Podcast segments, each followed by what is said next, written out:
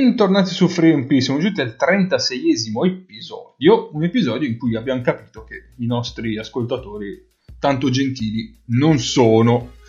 Saluto da Cappe, che saluto anche Mago.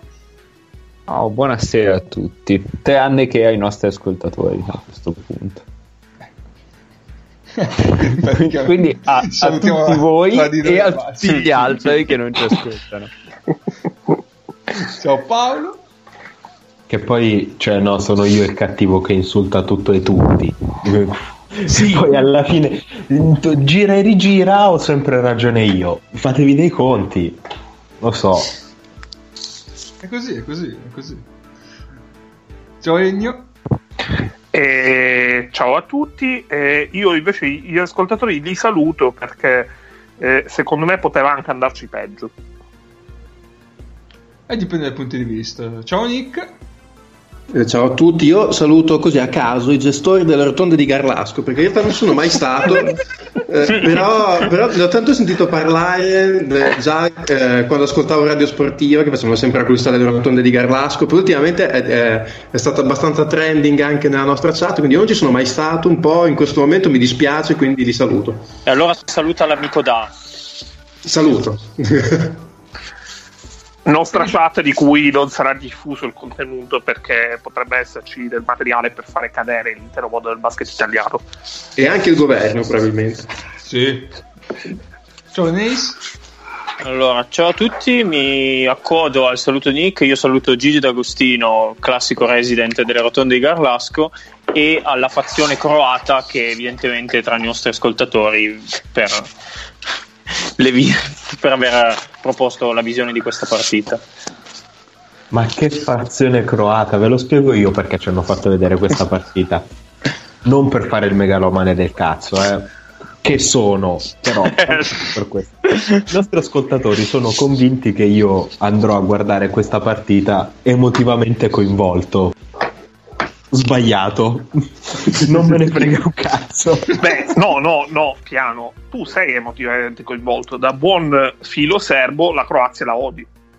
Mm, no. E allora sei un, sei un serbo finto. Mm, no, sono uno a cui non interessa questa deriva veramente bambinesca della geopolitica. Molto Vabbè, bene. Paolo è uno, fa, è uno, di quelli che fa, i discorsi, eh, ma quando la Jugoslavia era unita, guarda che squadra avremmo potuto avere. Sì, sì, sì veramente è un nostalgico del cazzo. Eh, certo. ecco, come, come, disclaimer a questa puntata, eh, è fondamentale sapere che Paolo non ha potuto bere per varie storie e quindi sarà in una condizione totalmente nuova all'interno di questo podcast. Non sappiamo cosa potrà presentarsi a noi. Eh. In compenso io ho bevuto. Eh, stai quindi... molto attento allora, te lo dico. Va bene, allora, Mago, vuoi introdurre questa partita visto che sei oh, sì, sì, sì, certo. Ehm, parliamo del 9 luglio. Noi parliamo del 9 luglio 2016, ma eh, per citare il direttore Pepponato, ci sono stati altri 9 luglio prima del 2016. E, ehm, anche, dopo, anche dopo, scusa. Anche dopo, sì. Un po' di date a caso, nel 455 il comandante militare Marco Mecilio Flavio Eparchio, che è un nome bellissimo, Avito o Avito, non lo sappiamo, viene proclamato imperatore dell'impero romano d'Occidente. Quindi voi più o meno qualsiasi data scegliete, c'è uno che viene proclamato imperatore di qualcosa, Oriente Occidente, insomma, abbiamo scoperto questa cosa. Questa, questa nozione dovete immaginarla con la voce di Alessandro Barbero. Esatto. Eh. E allora eh, l'imperatore si decapita. Ecco. Eh, nel 1357 una cosa molto random, cioè Carlo IV di Lussemburgo assiste alla prima posa, eh, alla posa della prima pietra del Ponte Carlo a Praga. E, e qualsiasi storia ci sia dietro a questa roba fa molto ridere perché non c'entrano nulla. Vabbè. Poi ehm, Altre cose, l'atto contro la schiavitù passa nell'Alto Canada nel 1793 e l'importazione di schiavi dal Basso Canada viene proibita. Quindi un passo avanti verso la democrazia in, in Canada, eh, poi altre cose vagamente, alcune interessanti, alcune no. Nel 1958 nella baia di Lituya in Alaska si abbatte la più alta onda anomala mai documentata. Indovinate l'altezza. Via, così, quizzone. Eh, Un metro e, ottan- e sessa- e 32.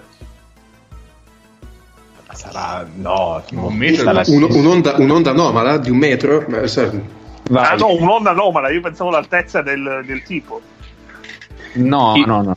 Io vado col mio numero fortunato che è sempre il 50. 50, certo. 42. Poi, eh, mancano K e Nick, direi. Allora io direi 16 metri, no scusatevi, 16 metri. Io dico 25. E K?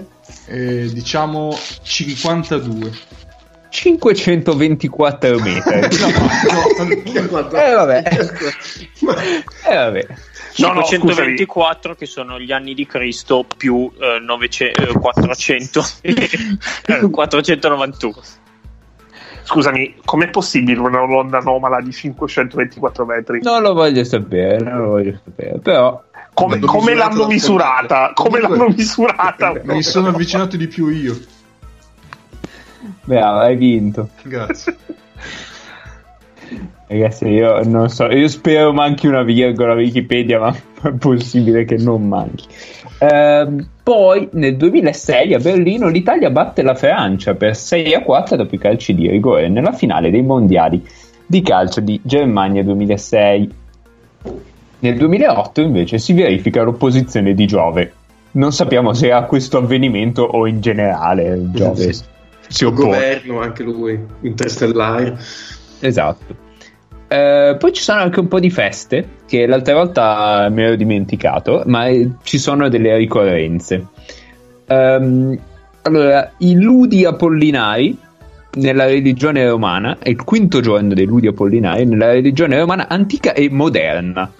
Che mi sono chiesto che cazzo è la religione romana moderna e ho scoperto che alcuni studiosi tendono ad, associare, ad associare la via romana degli dei al neopaganesimo, mentre gran parte degli aderenti rifiutano sia tale associazione sia il concetto stesso di neopaganesimo. E poi segue tutta una pagina su Wikipedia di tipo 150 righe su- sulla via romana moderna, qualsiasi cosa sia. Ehm, e poi ci sono un po' di morti male, quindi San Giovanni da Colonia e i compagni martiri, che sono degli sfigati perché evidentemente non vengono neanche nominati, ehm, ma soprattutto Santa Paolina Visintainer, che eh, mi interessava particolarmente, ehm, che si fa chiamare Amabile Lucia Visintainer e sarebbe una suora, a quello che ho capito. Eh, me la definiscono come agonizzante di Gesù, se è contenta lei. Agonizzante. Agonizzante di Gesù. Agonizzantemente tua. Poi, eh, per rimanere in tema slavo, eh, Beata Maria Petkovic, religiosa, fondatrice delle Figlie della Misericordia Francescane Che non è la madre dell'allenatore della Svizzera. e neanche di Andrea Petkovic. È nata a Blatta, vi dico solo questo. A Blatta. che è un comune in Croazia. Basta, eh, io... Ah no, poi c'è la parte sportiva. Se, se non avete nulla da aggiungere vado brevissimamente con la parte sportiva. Vai. No, per favore, andiamo avanti. Chi se ne frega della parte sportiva, se no finiamo alle due di notte. Guarda, abbiamo tutto un gruppo di tre nicchia da accontentare su questa roba. Ehm, Chris Froome vince a Bagnères de Luchon, la tappa numero 8 del eh, Tour de France, vincerà poi quel Tour de France.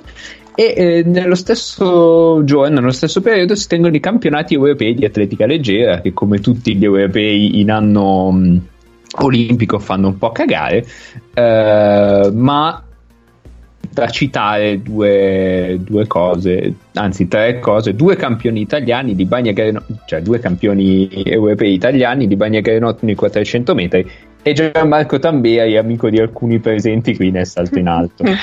Ma io ho una domanda. Sì? Tu hai specificato che gli europei fanno cagare perché vincono due medaglie No, d'oro, no, due no. italiani, o due, due italiani vincono medaglia d'oro perché gli europei fanno cagare? Eh, uno sì o uno no. Nel senso che Tamberi probabilmente è uno dei più forti, comunque di Bagna non esattamente. Ma Tameli non si era già rotto? Mm, No, 2016 no, secondo me. Eh, scusami, a Rio lui fallisce di suo. Secondo me si rompe tra le due. Ma non ci perdiamo in altri sport se no. Ma, ma non lo Sì, so. poi- perché porca Comunque- puttana passa la serata a parlare di Tamberi, no, eh. Daphne Skippers si vince un oro e siamo tutti molto contenti per questa cosa. Va bene. Allora, come avete capito, stasera ci gustiamo assieme Croazia Italia, gara valente per la qualificazione alle Olimpiadi che eh, spoiler, Voi avete scelto. sì, spoiler l'Italia non prenderà.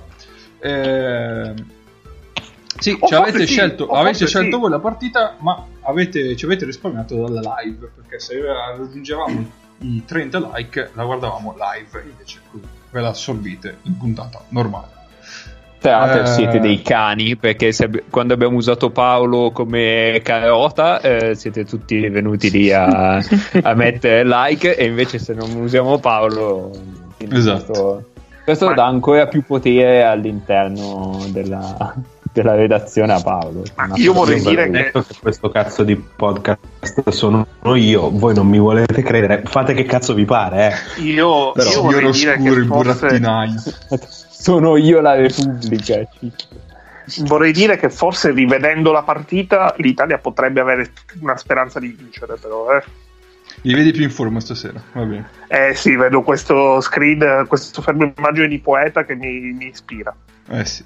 Va bene, esatto, allora, minuto partiamo da partenza. 13 minuti 13 minuti. esatto, eh, precisi. precisi, L'immagine precisi. di poeta da Tome. che- E Marco Di Vaglio, credo. Dai. Oggettivamente è Di Vaglio quello lì sulla destra, vabbè. Vabbè. Precisi precisi, il link ve lo daremo come sempre preciso, eh, quindi io direi di partire perché la partita è bella lunga.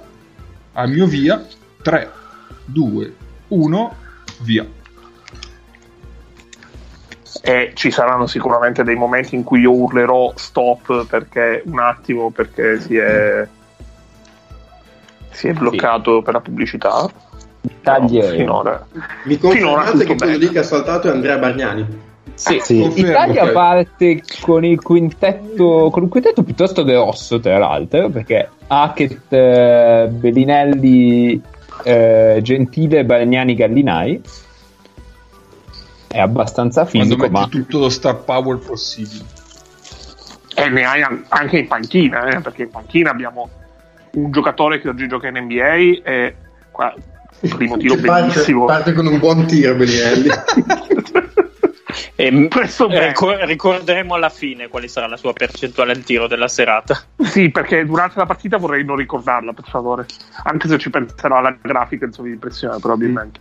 Ah, l'altro è abbastanza strano eh, Gentile in quintetto, perché Gentile in una squadra così secondo me sta molto bene dalla panchina. Eh, c'era da Tome che non era a posto. sì, da Tome era spaccato a mezzo, proprio. Eh però...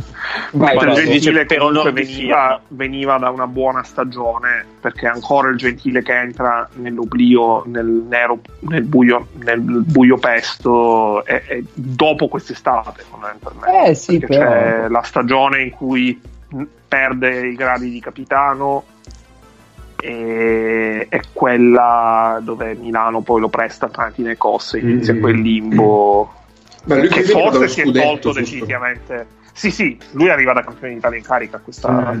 a questo torneo È il miglior giocatore del- delle finali, o ricordo male? Cioè, era Uh. abbastanza, abbastanza in carico come, come stagione. può essere io non mi ricordo mai ho sempre il dubbio Mm. che lui l'abbia vinto in realtà lo scudetto del 14 Sì, Ok. 14 è 16. sicuro. 14 sicuro da lui. Ma scusate, questa buffonata di Bellinelli? Io ridevo per lo speaker. Madonna, eh, vabbè. E invece il quintetto della Croazia, che se no me lo dimentico, Ukic, Simon, Bogdanovic, quello scarso, mm, eh, Šarić e direi Bilan. Sì, sì, Bilan. Miro Bilan.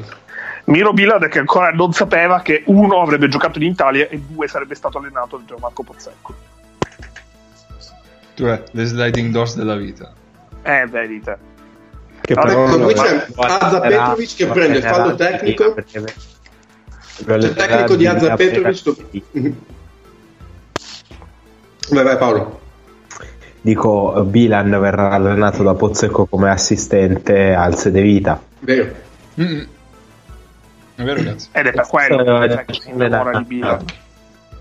Tra l'altro, cioè, io non me lo ricordavo il tecnico a Petrovic. Sì, ma. Petrovic- Come cazzo abbiamo fatto a perdere una partita dopo, dopo Eh, non verso so- Croazia? Non so se voi vi ricordate tutto il preambolo di quella partita, la, la polemica che montò su Petrovic dopo la Sì. partita di girone con l'Italia. Lui la caricò tantissimo in conferenza stampa col fatto che l'Italia giocava in casa e aveva gli arbitri a favore. Sì, ma Eh, appunto per assurdo forse era meglio incontrare la, la Grecia che sulla carta poteva essere più forte che, che una Croazia con il Sì. dente avvelenato dopo aver perso con noi 4 E, e infatti, tra l'altro, in sta partita qua l'arbitraggio. mm, così così, eh. Adesso come vedremo andando più avanti, se vi ricordate, noi fino alla Sì, mezza sì. squadra poi 5 falli. Sì, però io mh, l'ho rivista da poco questa partita e questo Mm. discorso dei falli in realtà l'ho decisamente ridimensionato e rivalutato. Mm, no, Quanto sì. male ti vuoi Ennio per riguardare Ma allora, io questa partita, questo, no, guarda, ti dirò, ti dirò, io questa non mi ricordo perché, sono serio, non mi ricordo assolutamente perché, non la vidi live. Mi ricordo che quella sera ero fuori e, e vedevo gli aggiornamenti sul, sul box score della FIBA. La vidi Eh, eh, probabilmente due perché avevi una vita molto male. ero appena tornato, dai un giallo al signore, per favore. ero appena tornato da Londra, quindi può essere. E, mh, non mi ricordo, cioè la vidi due giorni dopo che l'avevano già ricaricata, non mi ricordo se su MySky o su YouTube, però comunque la rividi. E poi l'ho vista, l'ho rivista un mese fa praticamente. Comunque, secondo me il tecnico era H1. Però Sì, sì, perché gli ha dato due falli. Ha segnato due falli subito a Simon. Ma cosa, madonna, che schifezza. Eh, ma io il pick and roll in transizione, l'azione prima di Gentile con Gallinari l'ho sofferto tantissimo. Eh. Mamma mia. Ma la state Perché? vedendo, la state vedendo la Croazia? Allora, la Croazia sta facendo, io, anch'io questa partita non l'avevo vista in diretta e mm, mi ricordo che già all'epoca, non so per quale ragione, ma me ne fotte il giusto. Ci ho detto, un allenatore di merda, e Asa Petrovic, tra, tra quelli che giustamente comunque allena ad alto livello, è un allenatore di merda, lo riconosci da queste cose qua. Sostanzialmente ha cominciato la partita, che, che è una, un- una finale per, per fare un'Olimpiade, passando dietro su tutto e dicendo tira. Sì. Sì, sì. Super competitivo, super, eh, super speculativo, tira. Questi tre qua aveva due problemi giganti che erano Bellinelli Hackett lo inseguo, Bellinelli lo inseguo. Ah, aspetta, quest'altro Hackett non era questo, non era quello che c'è del No, ma- No, no, ma, no, ma era, ma. Era un problema, era un problema non tanto perché non giocassero bene, perché non, non aveva fiducia nel tiro da fuori nessuno dei due ed erano battezzati in maniera spaventosa che Ma sostanzialmente intanto, mentre, fanno. mentre parlavamo, ci siamo persi Bargnani che ha perso una guerra di nervi con Mio Milan. Secondo di Bagnani entra Cusin. Eh sì, quello che secondo qualcuno, eh, non mi ricordo davanti a chi lo prenderebbe Cusin, Stavo per dire. Mm. Anch'io. Mentre invece, ah, piuttosto che Ethan evitando- Up, ok, sì. evitando di, di- di- di citare certa roba che per cortesia eh, la roba che mi viene in mente è che questa generazione dell'Italia sugli esterni è sempre stata enorme sì. Sì. enorme cioè noi il primo, il primo esterno onestamente sottodimensionato, to- tolto Poeta, mh, lo avremmo... E nemmeno perché Poeta è un 85. Esatto, Vabbè. non è nemmeno piccolissimo, ce l'avremo con Spissu, che però è un cinghialotto, cioè, un bel cinghiale, ma poi eh, noi sugli esterni siamo veramente grossi. Eh, ma si è già visto subito qua adesso inizio partita. Abbiamo provato a mandare due o tre volte spalle gentile poi non si è riusciti a dargliela bene però l'idea era di darla sotto a lui. Possesso de- dopo sull'altro lato per, eh, per Hackett che poi ha fatto passi gentile. Cioè già lì si vedeva che si cercava di sfruttare questa caratteristica oltre all'uscita di Bellinelli ok? Comunque Tra l'altro e tre minuti e mezzo orrendi. Anche perché sulle uscite di Bellinelli vorrei dire questa cosa: è indubbio che se hai un giocatore com- come Bellinelli e fai delle uscite, dici, oh, se sei libero, tira. Però cioè, c'è sempre un'opzione in più sui giochi, una lettura in più. Quindi puoi fare anche dell'altro, ma pu- puoi giocare un pick and roll, puoi usare una sponda. Veditela te, ha, ha sparato due missili e, e queste suddifese che ti lasciano tirare su una partita del genere è anche un po' il, il, il- il gioco che fanno quegli altri.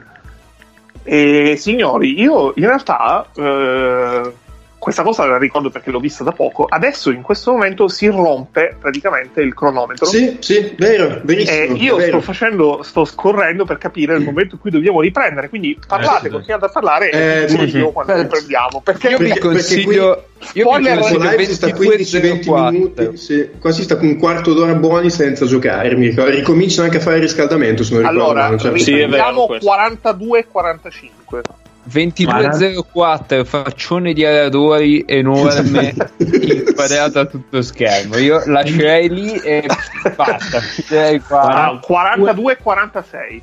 ok io sono, Sono Hackett e Ukic che si stanno guardando. Che tra l'altro, se non sbaglio, si giocò con i 24 secondi che non funzionavano. No, la sire- mm, c- ci fu qualcosa tipo qualc- eh, quelli che chiamavano i secondi dal tavolo, qualcosa del genere, con una trombetta. Non dire una, una roba, una roba del genere perché si era rotto e. Sì, sì, sì, era saltato qualcosa. Sono quei A me segnali è che ti fanno capitato- capire che una a me partita è capitata una partita in, in Serie B, però nel- fatta tutta senza il cronometro dei 24. Tutta se. minchia. Eh, Tutta ma è senza capitato anche a quattro, volte in Serie A eh, che salta pensavo il blackout è capitato anche in Serie A No, quello effettivamente mi ricordo che fa abbastanza imbarazzante come situazione perché insomma in quel Eh, contesto lì. Perché 42, ricordiamo- 20? ricord- 42, 46. 46. Ok. Ricordiamolo agli amici ascoltatori che eh, Nick eh, faceva parte della casta in quella serata. Sì, quindi- e- ero tipo in prima fila in quella partita. Mm, Ha fatto, ha fatto ancora più male. Chi lo vede volte. vince un premio. io lo Sì. vedo io lo vedo è un rossetto bellissimo Eh, allora, siete al- tutti pronti? Riprendiamo, eh. 3, 2, 1, via. Voi siete ripartiti da 42-46? Sì. Sì. Eh, ok. Allora aspetto un, un 10 secondi. Ditemi quando rimettono la palla in campo. Sì. Perché io sono Eh, adesso gli sta, sta facendo consegnato. palla. E adesso rimessa in campo. Ok. Comunque il playmaker di questa squadra è che è uno eh, lo vediamo Dai, rispetto a Rocco Ukic, a quello Rocco Ukic, sì. Sì, Ukic e Stipcevic erano le alternative. No, Stipcevic ancora ancora, ma quell'Ukic Borello, grandi Ok. mani, ma Dio la santo. prima scelta di Petrovic è dico il Bogdanovic scarso. Ma Mamma dove cazzo c'è lo spazio? Ma tira, tira. Sei coperto Eh, di ma- tira.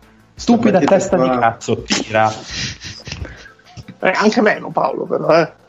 Dicevo, la Eh. scelta di Petrovic comunque è abbastanza palese attaccare chiunque sia marcato a Bellinelli. Cioè chi, chi è marcato a Bellinelli deve attaccare. L'ha fatto prima Simon che era su di lui, adesso di nuovo hanno giocato le uscite per Bogdanovic quando era marcato dal Beli, ridandogli il pallone in mano.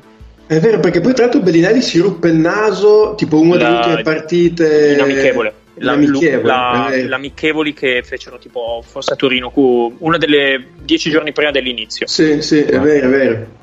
il Dai, questo è guarda. Nace che sulla storia del Piemonte Madonna. sa tutto E no, mi- eh, allora, L'amichevole questo mi a ricordo perché, Torino la sa Ah, voleva non deve citare il nome quelli dell'Italia e lui non c'era perché era rimasto in, in albergo non andando a fare allenamento la settimana precedente al preolimpico perché si era appena rotto il naso. Intanto Questa- l'Italia torna a segnare dopo tre quarti d'ora. E dopo al quarantesimo minuto del video siamo 4 a 4. Che... Sì. Suona strano. Sembra quasi Vabbè, Filippine sì. e Corea. Ma che fanno fischiato il gallo? Secondo fallo di Gallinari già, come pare. Ah, Però io vorrei fa- rivederlo. capivo- Allora, perché io mi ricordo. perché Gallinari buttasse fondo. Cosa No, Gallinari, Paolo? Gallinari in generale non aveva un grande posizionamento in quella partita, però. Perché Gallinari butta fondo? Cioè perché chiude il centro? È vero, Di Cusin. è vero. E c'è Ma- Melli da 4, cosa che adesso non vedremo mai, cioè Melli gioca E, e tra l'altro Melli nettamente cinque. migliore quella serie. Non vedremo nemmeno in NBA Melli da 4. Vaffanculo, Eh, no. Era l'anno, quell'anno lì era Milano, sì, no? Era Sì. È quell'anno che abbiamo vinto con Reggio Emilia in finale. Sì, sì, sì. sì. Ok, sì, sì, sì. Eh, Ecco qua troppo, cioè sei nel punto in cui non sai cosa fare. Gentile esce, ma Sì, ragazzi, siamo chiara al quinto minuto, ha fatto 6 punti gentile. Fine. Sì, diciamo che le spaziature sono eh, abbastanza rivedibili perché vorrebbero tutti giocare in post basso. Cioè, in questa azione la- il, il taglio di Gentile non era male, ma il post basso era già occupato da Cusin. Eh, no, perché dovevano No. giocare un cross Giocare screen. screen. Esatto, Eh, non, non stava riuscendo a fargli. Non riusciva No. a farglielo perché Bilan lo buttava via. Esa- eh, no, e soprattutto l'avevano giocato prima pe- per ehm, Madonna. aveva bloccato Cusin per Gentile post basso sinistro. Siccome non hanno trovato, hanno ribaltato la palla per giocare la stessa situazione dall'altra Sì. parte. Però sia Bogdanovic che Bilan sono stati bravi e di fatto Gentile ha preso la palla in angolo. Però spalle. Cioè, noi Sì, vogliamo dare però- la palla a spalle, lui l'ha presa a spalle. 8 Sì, vabbè, lì- Eh, lì vabbè. è, è una questione di, cioè ci sono quegli altri, eh. Perché poi c'è anche questo, ci sono quegli altri. Eh, l'avevano No, fatta perché- bene. Cioè, nel suo essere un, un cazzo di cartone animato, perché sembra veramente di guardare una partita preparata su Slam Dunk con rispetto di Slam Dunk, cioè co- conoscenza della pallacanestro estremamente superficiale di Asa Petrovic, che è uno che dico ha giocato anche discretamente, eh, però di, di fatto l'unica roba che ha preparato è sugli esterni sono tutti più grossi di noi. E quindi ora come ora la Croazia sta difendendo bene quella roba. E poi passano ma passano dietro su ma, ma dietro dietro dietro Eh, intanto è entrato da Tome. Eh beh, perché alla fine il tema tattico della partita quando la palla c'è l'Italia è quello lì, nel senso che dato che questi non possono tirare dal palleggio, diventano quasi inoffensivi eh, i pick and roll e, e tutto quanto avvenga fuori dai tre punti. E quindi l'Italia va in post basso e quindi la Croazia la prepara contro il post basso degli esterni. Tant'è vero che già, già di per sé stessa eh, l'Italia non è che stia giocando questa quantità mostruosa di pick and roll. Ah, no, no, zero Perché- proprio. Cioè, che, ca- che, che cazzo, che cazzo li gioca a fare? Non ci, non ci cavo niente. Mica li- ne gioco così tanti. No. Beh, quello che può, che può tirare fuori, cioè quello che può tirare dai pick and roll è Bellinelli, che però secondo me è un giocatore di pick and roll molto sopravvalutato. Perché tutto il resto non è in grado di farlo. Quindi No, assolutamente. Infatti, secondo Ma me il perché- problema che ha sempre avuto con la nazionale è avere troppo la palla in mano, Eh, sì. troppo il pick and roll. Sì, eh, Bellinelli cioè, il pick and roll in NBA l'ha giocato fare- pochissimo. Sì, sì. Sì, in nazionale gli si è sempre chiesto di fare cose dove, che lui non è teoricamente portato a fare. Ha E che non è determinati abituato a livelli. fare da, Esatto. non è abituato a fare da anni. Sì, perché finché nel girone di qualificazione, nell'ottavo di finale, magari riesci anche a combinare qualcosa. Quando il livello si alza, anche le difese si alza, cioè il livello delle difese si alza, fa anche lui fatica a fare quel tipo di, di tiri, cioè que- creare quel tipo di situazioni. mamma Intanto mia. qua il vituperato Cusin sta dimostrando che forse qualcuno... Mamma mia. Che fa... Ma voi ve lo ricordate Cusin che stoppa Rudy Fernandez? Uno dei momenti Sì. più belli. Beh, quella partita la rivedremo prima o poi. Comunque, Mamma mia, perché sì. dobbiamo rimetterci in pace con gli occhi dopo Beh, che. ma il- tutto l'Europeo 2013 di Cusine è qualcosa di senza senso. Sì. Ma anche, Anche 15, con perché la- la stoppata di Fernan- su Fernandez è 15. E allora- ah, forse eh, stoppa Gasol nel 2013. Sì. O forse il contrario. Sei sicuro che 2015 sia, sia la stoppata su Rudy Fernandez? No, forse 15 è, e è Gasol, 13, è eh, 13 la 13 stoppata su Fernandez. Rudy, sì, sì. Tra l'altro sarebbe interessante andare a controllare, ma Cusino potrebbe essere stato l'ultimo in quell'europeo a stoppare Gasol, perché poi dalla partita con l'Italia Gasol diventa una dopo che perde la partita con l'Italia Gasol diventa una forza nella natura che probabilmente è il miglior Gasol di sempre, almeno in area FIBA. Che Questa è, fa concorrenza alle mie statistiche a cazzo che ogni tanto vado a cercare. però. Ma Io guarda, sono talmente stupido che domani mi vado veramente a controllare i, i box score per vedere le stoppate subite da Gasol. Ecco, qui credo l'unica cosa buona di Ezzoni in tutto il preolimpico che giocò con una faccia da cazzo tutta la settimana col preolimpico. Beh, non è che la sua carriera poi Sì, sì, molto è- al contrario. Sì. Però sì, la faccia da cazzo ce la butta. Uh, Esoni è 95, penso che sia dal 94 che abbia la faccia di cazzo. sì, Pensavo volessi dire qualcosa sull'annata. No, no, no. Dato che aveva un esponente. Non ha colto, secondo me. Mago. Comunque Eh. accolgono male i fischi in- sempre. Ogni volta che c'è un fischio c'è sempre la reazione frustata di uno che non è Ma s- coinvolto nel fischio. Cioè, l'hanno vissuta veramente male. L'hanno vissuta male, ma ti dico attorno, c'è da dire una cosa, che c'era un contesto di pubblico attorno che io personalmente non ho mai visto per una partita di pallacanestro italiana. C'era un contesto, un'attenzione attorno simile a quella che c'è per, per il calcio. Qui facevi 16.000 persone tutte le partite, un casino dentro il palazzo impressionante e non sei abituato obiettivamente a giocare in quel contesto lì. Cioè, senti la pressione. No, è c'era assurdo tanto- Esatto. perché, perché comunque la giochi in casa tu e, e- e sono loro che devono venire a vincere in casa tua, però mi rendo conto che, che non sei abituato a giocare con quel tipo di ambiente attorno. No, Può avere- Poi tu, tu hai tanta pressione e in più non sei mai avanti, tu sei sempre a rincorrere. Questa partita poi Sì, sì. si vedrà. Cioè, tu hai messo il naso avanti quanto? 22 possessi, poi di nuovo contropiede Zonia sei sotto. Tu sei sempre stato sotto, hai sempre dovuto rincorrere. Questo Sì. secondo me ti ha fatto spendere anche magari più energie del dovuto E- per e anche poi- soddisfare un pubblico del genere. Io ho una domanda soprattutto anche- per Nick. Mhm. Comunque. No, vai, vai, poi te la faccio. No, poi è una, come diceva Paolo, una lotta psicologica, diventa una- subito una guerra psicologica perché loro semplicemente dicono ok, noi sui tre di voi che non tirano stiamo tre metri indietro come si sta in prima divisione, tira, tira che tanto ti stai cagando addosso perché devi vincere sta partita che storicamente tu questa partita non la riesci a vincere, io ti faccio tirare, facciamo i primi tre possessi in post basso, prendiamo delle legnate il tiro da tre comincia a non entrare e quindi dopo poi diventa anche una lotta psicologica e entri anche dentro a quel tunnel lì oltre alla pressione di giocare davanti a 15.000 quante persone erano Ma allora, eh, la prima cosa che mi viene da pensare, poi ti faccio la domanda, Mhm, è che io mi ricordo distintamente anche la partita con la Spagna dell'anno prima mhm. e anche quella iniziò dove allora, iniziò con una qualità di pallacanestro complessivamente superiore a quella che stiamo vedendo adesso, perché comunque la Spagna partì bene, anche l'Italia partì abbastanza bene. E anche in quella partita io avevo la sensazione che c'era molta tensione, anche perché venivi fondamentalmente da due partite orrende, e ehm, c'era questa ten- tendenza a reagire eccessivamente a ogni fallo che gli arbitri ti fischiavano. Però qui mi sembra veramente molto più accentuata come cosa e la domanda che ti faccio io è può aver inciso secondo te il non avere mai giocato con un pubblico di casa una partita del genere o comunque in un contesto come questo Cioè, una partita seco- del genere?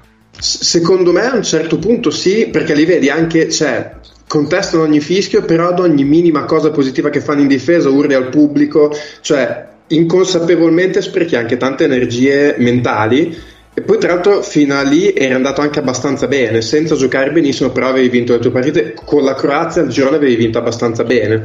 Eh, quindi secondo me mentalmente eri anche un po' nel, nel mindset che piano piano la partita arriva, cioè arriva perché comunque fino adesso è andata così, la partita difficile con loro l'abbiamo già vinta e la partita arriva. E quindi secondo me c'è stata anche tutta una questione mentale e psicologica, hai perso tante energie anche da quel punto di vista. Poi sulla partita con la Spagna secondo me c'è un'altra cosa da dire.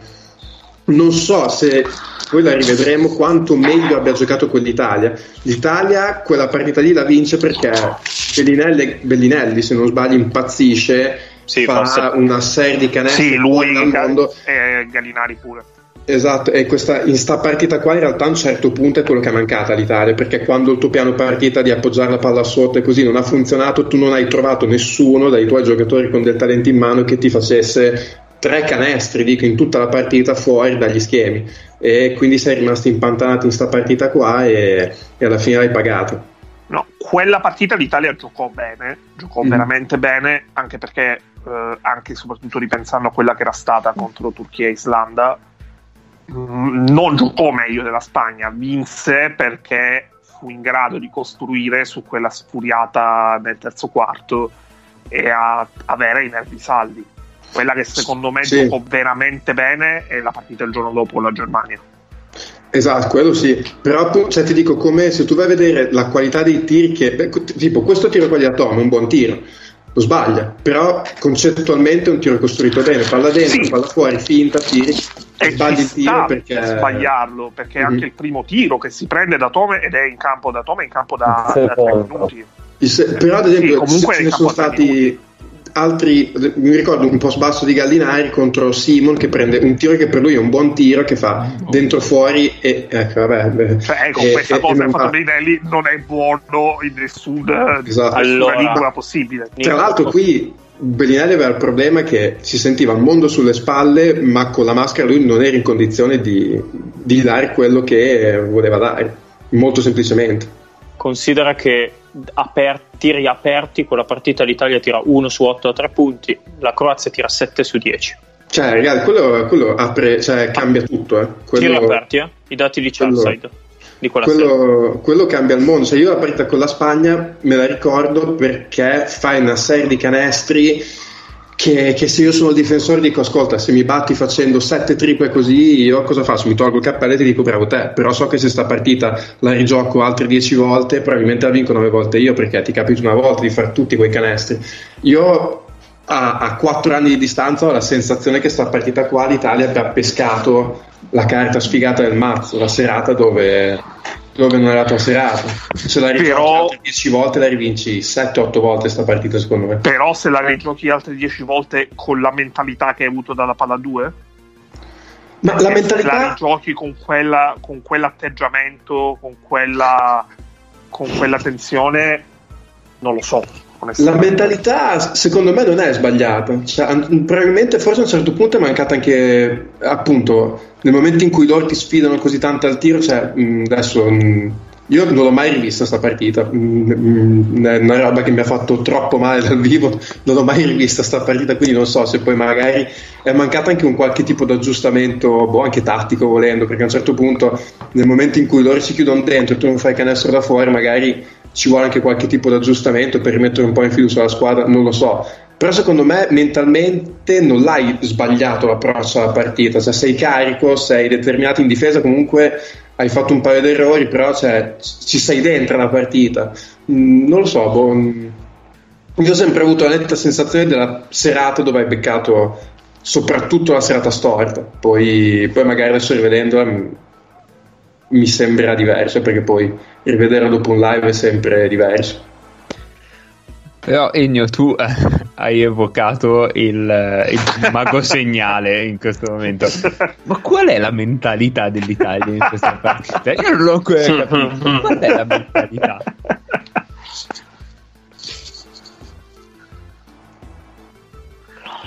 Vabbè, intanto stiamo per iniziare col secondo quarto. Eh, inquadrato il giocatore preferito di Mago e di Nick. Un po' di tutti, dai. Che tra l'altro Anche- cos'è? È anche nel dell'amico Bobby 2015 Jones. che fa un partitone a Radori. O- Mi ricordo contro la cioè, Germania tranquilla fa- che, impazzisce è contro esatto, la Germania esatto. che fa delle robe che tra l'altro sono due possessi eh. cioè non è che fece una partita a 40 minuti incredibili fece due possessi, due robe pazzesche. Anche qui, per esempio, questo qua è un buon Un tiro buon di esatto. Cioè, è, è una buona uscita dal time out. Questo qua è un Eh, buon tiro. Questo Secondo me ni perché cioè, tu non hai fatto niente per costruire questa roba. Da Tom è andato in allontanamento e la difesa ha detto va bene, Prendi. si prende questo Ah, allontanamento. Però io Però anche con Fenerbahce io era lo un tiro che prende eh, tanto, questo eh. questo tipo- questo- quel tiro. Cioè, secondo me la difesa non è troppo contenta di far prendere in condizioni normali quel tiro lì a, ad Atome. Cioè, è un tiro che gli ho visto prendere tante volte, f- mettere tante volte al Fenerbahce. Comunque Cioè, la conseguenza, la conseguenza del- delle cose che fa sbagliate Bellinelli in difesa è, è incredibile ogni volta.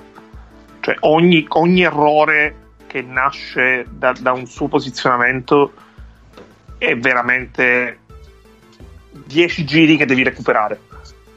Oh, poi tra l'altro l'Italia qui ha un altro enorme problema, che non le ricordo che anche quello fu un tema dell'estate, cioè Messina secondo me tornasse indietro, non dovesse confrontarsi con l'opinione pubblica, Bargnani non lo porterebbe mai a quel preolimpico, però era sostanzialmente obbligato a portare, Bargnani era già un ex giocatore a quel preolimpico. Chi porti? Allora, a posto che sono d'accordo, io sono assolutamente d'accordo che non porti Bargnani a quel preolimpico. Mm. Ma chi No, porti a posto aspettate, di aspettate, aspettate. L'avete visto che cosa ha appena giocato la Croazia per Bogdanovic? Cosa hanno giocato Zipper qua? No, Zipper pick and roll, che cazzo vuoi che abbiano giocato contro una guardia che gioca in pick and roll? Con una guardia che gioca in pick and roll, che cazzo vuoi che abbiano giocato? Zipper pick ecco. Qua, Il problema ne ha messo uno, ne ha Esatto. messo uno e proverà a farne altri 5. Il problema è quello, Se esatto. l'avesse sbagliato, se l'avesse sbagliato, non avrebbe tirato da 3 per tipo Eh, 20 minu- 10 minuti. Eh, Eh no, se avesse sbagliato pure quello. Ma è proprio la tipologia di roll- tiro che secondo me non È Vai. l'unico pick roll in questo momento che l'Italia sta giocando, cioè l'Italia in questo momento sta giocando dei drag, dei pick and roll centrali in transizione con Bellinelli ed è l'unica roba che puoi giocare. Le altre cose che Quello giochi sono credo. questi side di Gentile in cui passano tutti dietro e lui entra con la moto Sì. uguale e sposta via tutti. Oppure situazioni di, di, di Bamberg, di Spain pick and roll, in cui il cieco, il secondo blocco, il cieco che viene portato è semplicemente per mettere un ostacolo sull'uomo di Gentile che di nuovo entra con la moto, come è stato chiamato, per- però viene fatto in situazioni speciali. L'angolo di blocco sui, sui pick centrali di, di Gentile, quello che abbiamo appena visto di Melli, cioè Che palla. Il, il problema, il problema è che su questo pick and roll qua, sul roll di Melli, la sponda te la va a fare Gentile e chi ti toglie il vantaggio che hai, perché se lì la sponda te la va a fare uno che su quel tiro da tre può fare canestro, è un conto, ma se te la va a fare Gentile che il suo uomo sta flottato sul roll di Melli, quel and roll lì non serve un cazzo. Secondo me il problema è che Melli per bloccare l'uomo lì deve bloccare in lunetta e quindi lo spazio per rollare non c'è.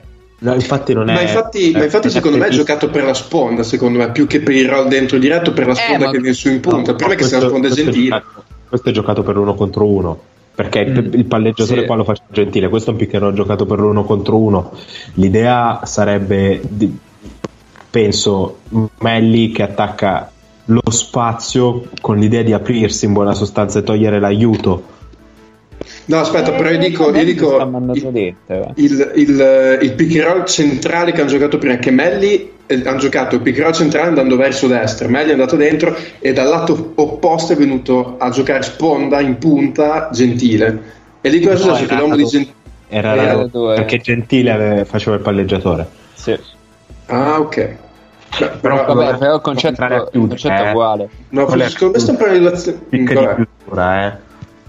Cioè, se tu sei negli ultimi 10 secondi, quel pick and roll non lo giochi per fare qualcosa, di, di fatto è la versione da bimbi grandi di uno contro uno e si piglia un tiro. Di, di fatto quel pick and roll lì è, è quello. Negli ultimi 10 secondi si gioca un pick and roll per farti anche vedere la faccia. Poi se viene fuori un passaggio per un tiro aperto, mm, ok va bene, però tira quello che c'ha la palla in mano. Paolo, secondo Oh mia. eh, Messina ha detto di, di cambiare gli angoli di blocco e bloccare quasi spalle parallele alla linea di fondo per attaccare Sì. il ferro? Perché secondo me hanno cambiato proprio Sì, sì. gli angoli. Ok. Sì. d'accordo, lo è. perché, perché ne, vedo, eh, ne vedo tre diversi, cioè persino Bargnani cambia Esatto. se, se lo fanno due giocatori diversi in due situazioni simili, perché è sempre su quel pick centrale, Sì. però se due giocatori diversi fanno la stessa cosa ti viene da pensare che effettivamente sia un aggiustamento che fai.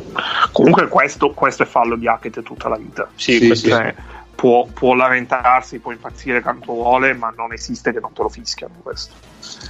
Eh, E nel momento in cui tu sei obbligato, cioè in cui tu te lo fai fischiare dopo che te la sei cavata per due volte di fila su dei tiri aperti, cioè, l'errore tuo. Punto. per spiegare la cosa di prima, eh, di- diciamo che più il bloccante ha le spalle parallele alla linea laterale, più lo spazio da attaccare è diciamo in palleggiare tiro, ecco, o comunque ai tre punti. Invece più le spalle sono eh, parallele alla linea di fondo, più è un blocco per la penetrazione. Perché Sì, perché per diciamo l'idea quel blocco vai già verso canestro. Vai, l'idea scolastica è che il vantaggio che tu crei con un ball screen, cioè con un blocco sulla palla, è la proiezione delle spalle del bloccante. Quest- questa è l'idea scolastica, perché poi in realtà per ampliare questo concetto qua, per renderlo diverso, ci sono 150 miliardi di robe diverse. Mm, I movimenti di Snake. mm, quindi giocare con l'uomo dietro per, per manipolare i tempi, gli spazi, come blocca se blocca il bloccante e tutte robe di questo tipo. Detto questo, poi di fatto più sei parallelo alla linea di fondo, quindi di fatto giochi per la penetrazione, non è tanto per cosa giochi, ma la risposta che vuoi cercare nella difesa. Sui ciechi, se non hai preparato niente, eh, di fatto cambi. Eh, sei, sei costretto perché ti Sei costretto a cambiare. ti trovi molto dietro col piccolo. cioè. Quindi sì, c'è un'idea di che spazio attaccare, ma c'è anche un'idea di che cosa fare su quel, su, su quel eh, tipo di angolo di blocco, su quel tipo di blocco, perché ci sono determinate robe tale per cui giocatori vanno più o meno in automatico, quindi eh, un- in in linea di principio su un blocco lontano dalla palla di lato forte eh, si insegue circa poi dipende puoi fare 150 miliardi di scelte però di, di default se non c'è una scelta strategica insegui lato debole tagli, Tagli. perché fai meno strada Mm, perché di E fatto perché quel passaggio è difficile. È perché quel passaggio è più difficile. Eh, poi ci sono 150.000 robe, puoi anche scientemente decidere di organizzare una difesa in cui si, si dice tagli le uscite, cioè costringe a giocare gli allontanamenti. Oh. Intanto, se vi stavate chiedendo quanto può essere brutto un pick and roll difeso da Bedinelli e Bargnani, l'ultima azione in difesa d'Italia l'avete visto quanto può essere brutto un pick and roll difeso L'ultima azione di e difesa dell'Italia che ha portato al massimo vantaggio la Croazia. Poi devi prendere un piazzato da 4 metri da Planimis, eh, però intanto. Mi viene da pensare comunque, ehm, su sempre il discorso dei Bargnani, tu dicevi prima Nick un discorso di opinione pubblica, ma secondo me anche ripensando a un paio di cose che Bargnani stesso ha detto l'altro giorno che ha fatto la... su Instagram che l'ho ascoltato, secondo me Messina l'ha preso anche perché ci credeva. S- sì, non- non- cioè io, io mi ero fatto un po' quell'idea lì, ma, ma perché non mi Bargnani- ricordo Bargnani chi aveva lasciato stesso- fuori. Bargnani stesso dice che Mess- con Messina si è sempre trovato bene, anche perché Messina è uno che lavora molto di individuale, lavora molto eh, di- sul singolo giocatore. Beh, è anche Eh, quello che l'ha lanciato perché è lui che Esatto, eh, allenava esatto. Messina in Benetton, pare. Sì, allora la stagione, la stagione forte dei Bargnani è con Blatt. Oh, Però- ah, sì, giusto, sì, sì, sì, sì. però la, eh, le- l'anno, cioè Bargnani esordisce in Serie A con Messina allenatore. Sì, Sì. Da, Ste- da Stella a Treviso arriva con Messina. Il Rising Star dell'Eurolega mi sa che lui ne No, vince è due prima con Messina, è completo. No, lui ne vince uno solo, probabilmente, Ok, se non mi ok, ricordo male. È sicuramente completo, Ok, ma credo vinca solo quello. Quello che, che vince due volte credo sia Gallinari. Ok. Ehm, o forse no. No, sì. in realtà nessun italiano, però vabbè, un altro discorso. Mm. Rubio vince due volte, ma quello è un altro discorso. Perché non E mi quindi- chi, chi lasciò fuori. Eh, perché io ci penso, cioè, da quando ti ho, lanciato il punto prima, Sì, sì. chi non Questo porti? può essere stato il primo tiro di, di Gallinari nella partita? Vado abbastanza a memoria. Dopo 15 Sì. minuti. Eh, Ma sì. che poi, tra l'altro, anche Gallinari può essere che quell'anno lei arrivasse da un infortunio a Denver, non aveva giocato tutta la seconda parte di stagione, se non mi ricordo male. Sì, può Secondo essere. lui fu l'anno che si ruppe boh, il- una caviglia o qualcosa Mi ricordo anche io qualcosa sul piede. Sì, che tra l'altro stava facendo una stagione della Madonna e poi tipo a gennaio così si fece male contro Dallas, tra l'altro. Se non, se non Dopo che No, fece la partita, Dallas è no. Sì, esatto, no, lui si fa male. E comunque quella, stag- quella è la stagione in cui No, forse una mette mano. 47 in una partita. Sì, esatto, esatto. E poi si rompe una e mano. poi si fa male tipo la settimana dopo. No, mi è venuto in mente, lui in una partita a gennaio eh, si fa un infortunio del cazzo alla mano, mh, sbatte passando su un blocco, sbatte la mano contro la gamba di un giocatore e si spacca una mano un po', se non mi ricordo. Pugno, e dopo no. lì tira un pugno al sostegno del canestro, sì, sì. Cioè, perché il- tornando un attimo a Bargnani, l'anno dopo Messina deve fondamentalmente l'Italia se la cava perché naturalizza Burns e, Sì, e fa esorrire Biliga. sì. perché eh, cioè, eh, comunque Melli c'era, vabbè, Gallinari salta perché si, si esclude lui, eh, però è quella la nazionale. Eh sì, perché Quello quello era qua portavamo ancora Cervi. eh. Portavamo Quello Cervi è- che era esatto. fresco di, di, eh, finale scudetto. Sì, poi quell'anno è l'anno in cui esplode Pascolo perché eh, è l'anno in cui Trento fa semifinali Eurocup, Sì. ma di certo al preolimpico non ti porti Pascolo. Mm. Sì, poi noi comunque, cioè, qua Messina l'aveva impostata per giocare in 9 più 3 teorici specialisti, chiamiamoli così. ecco. Che sono Tonut, Poeta, Cervi. Esatto, perché loro non hanno proprio mai visto il campo. Quindi Cervi è abituato ai grandi palchi. Io ti odio. no, aspetta, comunque Nace, quello non è mica l'anno in cui Cervis gioca ad Avellino? È il 2006, eh, in- ero indeciso. Ma andiamo subito a controllare. Perché io, Ave- eh, mi è venuto il flash proprio adesso. Allora, L'anno allora, in cui gioca ad Avellino ed esce in semifinale Sì, contro sì, sì, sì. Sì, quell'anno lì. Oh, finalmente dal post basso abbiamo cavato qualcosa, eh? Incredibile. Abbiamo visto l'ultimo canestro della carriera di Andrea Bargnani in nazionale comunque. eh. Però ti posso, ti posso dire una roba, sai perché Bargnani riesce ad essere nel posto giusto, nel momento giusto, da lato debole su questo post basso? Perché odio i contatti. Perché se lui avesse bloccato vero i due blocchi lontano dalla palla prima, se avesse, se avesse giocato un flare per un suo compagno sul lato debole per farlo ricevere in ala, se avesse fatto tutte queste cose non sarebbe, non sarebbe qui per questa schiacciata. Comunque Ogni in questo non c'era possesso tutto questo bisogno di aiutare, sinceramente. Mm. Di Blani. Eh no, c'è la Babis Croazia contro non è allenata. No, la Croazia non è Eh, ma, Vanno a caso. ma Gallo quando fa quel giro stava già dietro il tabellone, eh? Cioè, Secondo me riesce, con- è- riesce a fare un Sì, passo sì. e andare in allungamento verso il canestro. No, Eh. no, no. Sai perché raddoppiano? Perché hanno detto se c'è X in post passo raddoppiamo. Oh, su Questo Guarda, Bellinelli, tutti, E qua- tutti, qua- è andato via questo, sempre ecco. sul fondo. Ecco, e questo è un fallo di Gallinari che poi comunque conta, che Per colpa di nasce, Bellinelli.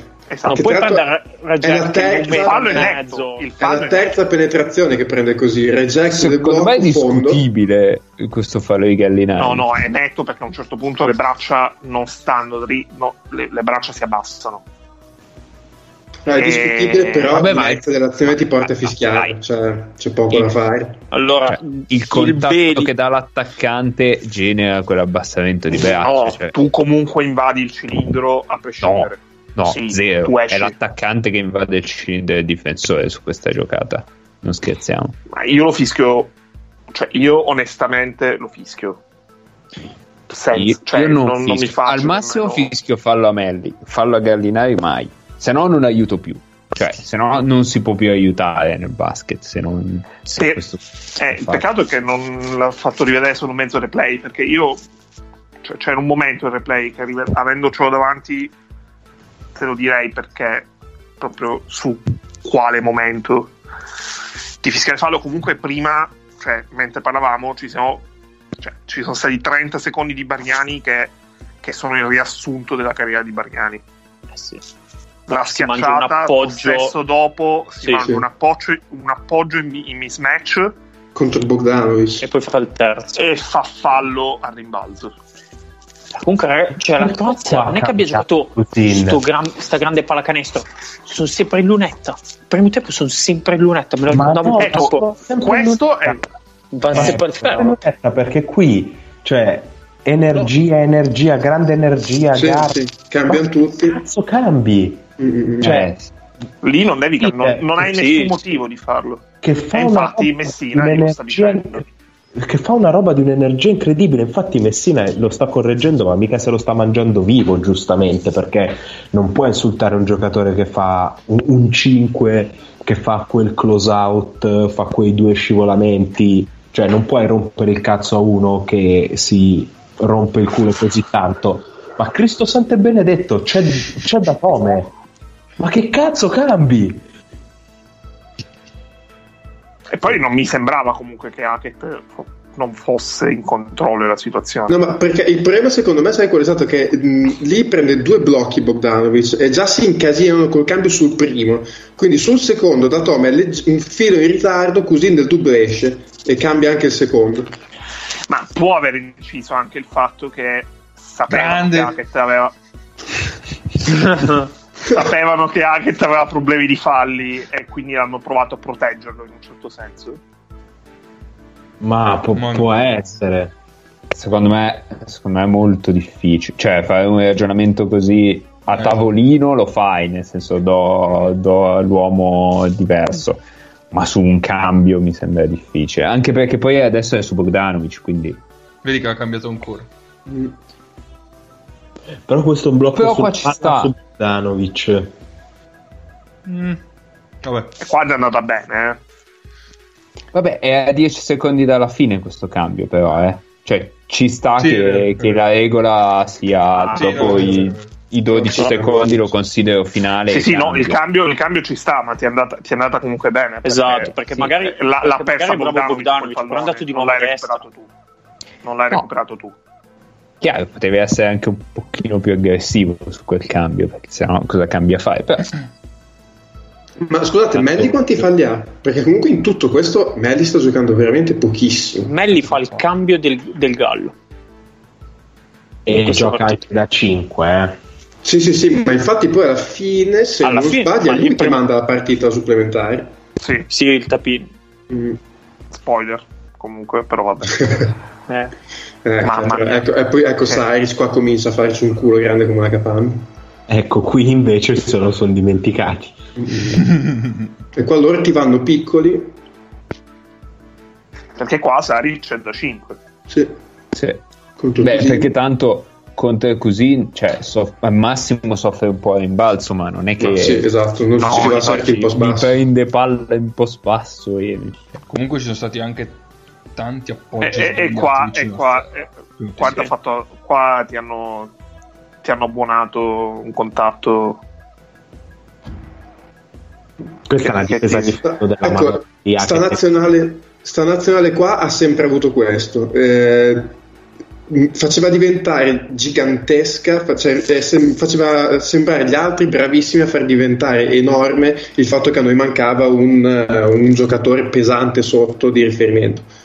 Cioè l'abbiamo sempre subito in questa situazione qua, subisci il fatto che giochi con Cusina, allora io posso andare con Sari se ti metto in difficoltà io andando piccolo, se vai piccolo te ci hanno quasi sempre messo storicamente in difficoltà con lungo di peso, qua ci fa il culo Planivic in sta partita. Sta nazionale qua, questo nucleo di giocatori qua ha sempre avuto sta cosa, che mh, la mancanza di un, di un giocatore pesante di posizione è sempre sembrata forse più grande di quella che era. Ok, veramente. però i giocatori che giocavano in Europa a quei tempi, perché per i giocatori NBA il discorso è diverso, però i giocatori che giocavano in Europa, che giocatori di peso avevano nelle loro squadre? Per cui tu puoi fare questo discorso perché dici sono abituati a giocare. Eh no, No, no, ma no, ma- magari no, no, ma- un creatore sugli esterni. No, ma non ti Eh. dico avere il giocatore che gli dà la palla in post basso 20 volte, fa- però tipo in sta partita qua Perché a me non ne vengono, a me sembra... non ne vengono in mente. No, no, no, no, però Penso no, adesso squadre io- di Datome, Melli e compagni. No, no, però non dico, adesso non, dico, cioè non parlo con il singolo giocatore, la presenza ingombrante, però probabilmente per una serie di dinamiche di costruzione di questa squadra, che è sempre stata una squadra che ha avuto una chimica impossibile da mettere assieme, perché questa squadra qua, mh, eh, se la dovesse mettere assieme un GM non la mette mai assieme questa squadra perché ci sono dei giocatori che fanno proprio fati- forti ma che fanno fatica a stare in campo Sì. assieme. Ehm, e eh, la conseguenza di tutte queste logiche in- dinamiche in campo era che la mancanza di un giocatore di posizione grosso dentro eh, sembrava più grande di quello che era. Eh, Ripeti, sta partita qua Planinis ti fa un culo grande come una capanna. Planinis, che voglio dire. Ha fischiato fallo a Ukic. sul, sul contropiede. Comunque una cosa forse Nick, che ha detto Nick che non è che si è sentita così tante volte nelle- negli anni ne- di discussione della nazionale. Cioè, il fatto che comunque talentosamente, cioè a livello di talento era, era una nazionale ricca, ma era distribuito in una maniera che era poi difficile da amministrare. Se ne è sentito molto in chiave revisionista. Cioè, Cioè, nel senso, quando per- si è parlato due anni dopo dell'europeo di Berlino, quello sì. Cioè, per assurdo l'uscita quella nazionale più forte di tutti i tempi. Cioè, se Eh. tu fermi la cosa e prendi ogni singolo giocatore, fai talento di questo, più talento di questo, più talento di questo, più talento di questo, in realtà non è una frase così fuori dal mondo. Il problema è che non funziona così. Però No, infatti, Forse Cioè- ne parlavamo con Mago cos'è, sabato, forse Sì. ne avevamo, l'avevamo accennata questa cosa. Mhm. Il fatto che singolarmente sì, probabile che siano i più forti di tutti i tempi, visto il talento che c'è, però poi messi insieme è Sì, sì, sì, ma infatti... Perché perché sabato- se vai, a vedere, se vai a vedere le squadre del passato, non è che ha sempre vinto la squadra. Cioè, io Sì. pensando un attimo, partite della, la delle, vai a vedere le nazionali degli anni 90. Che gesto. Quella che vince a Parigi non è la nazionale più forte del decennio. Mm, No, no, ma, no, ma poi forse questo- c'è quella del 91 che è fortissima. quella del e poi 91, anche quella anche due perché la. Jugoslavia. Anche Che quella illegale. prima.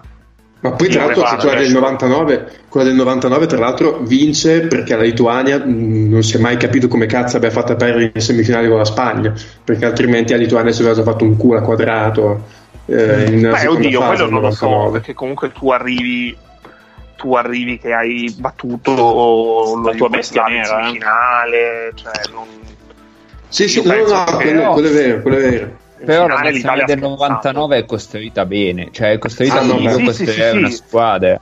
Sì, Cioè, quello sì. Non hai un playmaker mh, perché non ce l'hai, hai Meneghin che è il playmaker da posizione 3 e che è modernissima quella, Lì sei in quella un Meneghina contesto che che fa Turkoglu dieci anni prima.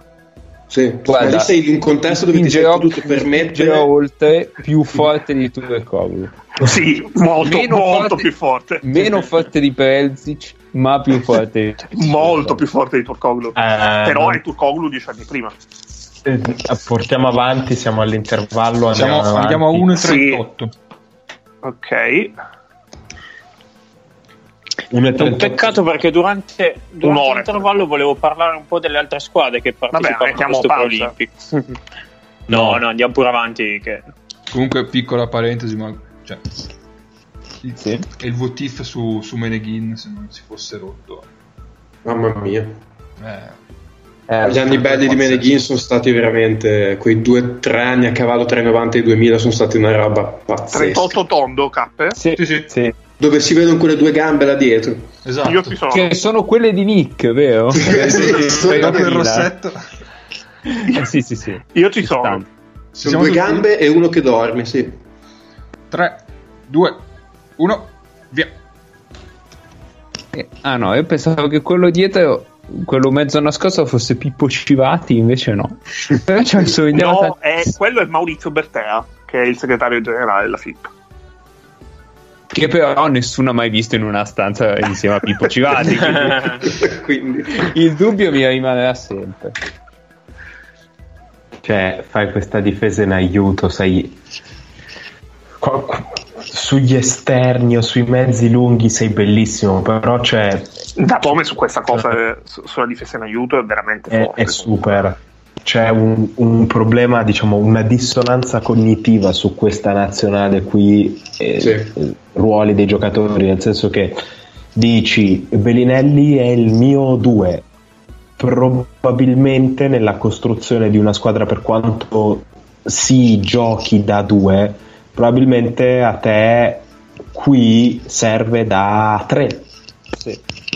Serve farlo un di 3 che fa il 2, cioè un gentile, però un gentile più forte ti servirebbe. servirebbe il gentile buono che hai Ti visto. servirebbe, mm, come dire, ehm, forza overall, come c'è nel NBA 2K, invertita fra Gentile e Bellinelli, cioè ti servirebbe un creatore di gioco del livello generale di Bellinelli e un tiratore sugli scarichi del livello di Gentile. Se invertissi due, quelle due cose lì, non andrebbe così male. Gallinari per, per- per necessità gioca un sacco di situazioni da 4 europeo. Gallinari già, già qui è un, eh, è un 3 NBA con tutto quello che comporta, cioè questo è un canestro di Gallinari, ma deve giocare un sacco di situazioni da 4 un pochino tradizionale, che significa che magari posso poppare quando gioco da bloccante, ma ad esempio blocco. Però secondo me che lui fa- giocava già da 4 di là. Esatto, perché perché Gallinari lui è già quello, post infortunio.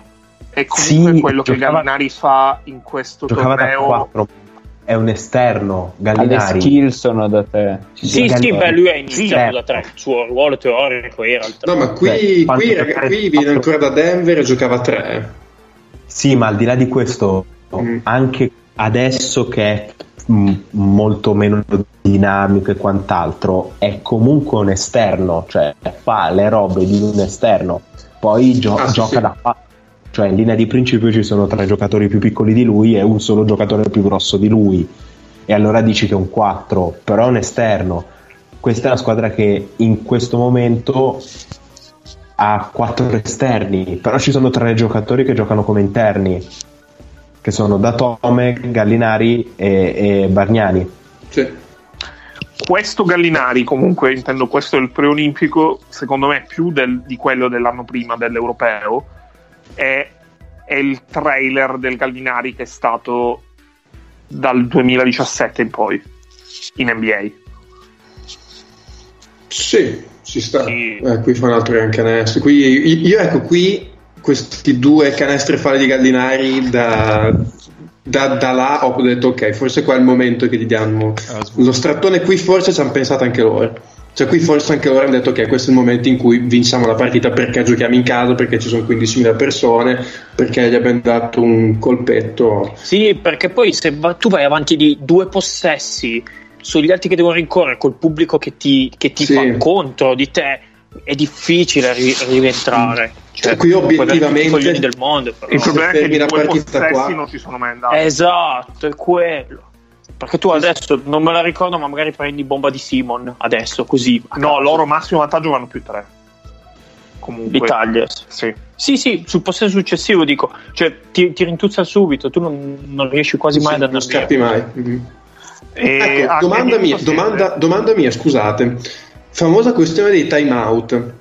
Qui Petrovic prima di questo tiro libero chiama timeout. Ora mi rivolgo a- a- a- ai coach che, che abbiamo in redazione. Cioè, questo è un buon timeout, speso No, per no, dire. questo è il timeout del cazzo. Sì. Questo- Eh, no, perché, perché io cioè, ho, ho sentito, penso tante volte dire ok, qua chiamo un timeout perché ho preso un 2 più 1, ne ho preso un altro, non ti faccio tirare il libero in ritmo, ti chiamo un timeout per farti tirare il libero con in mezzo Allora. un minuto di sospensione. Te lo accetto se siamo in NBA dove hai 7 timeout nell'arco di una partita.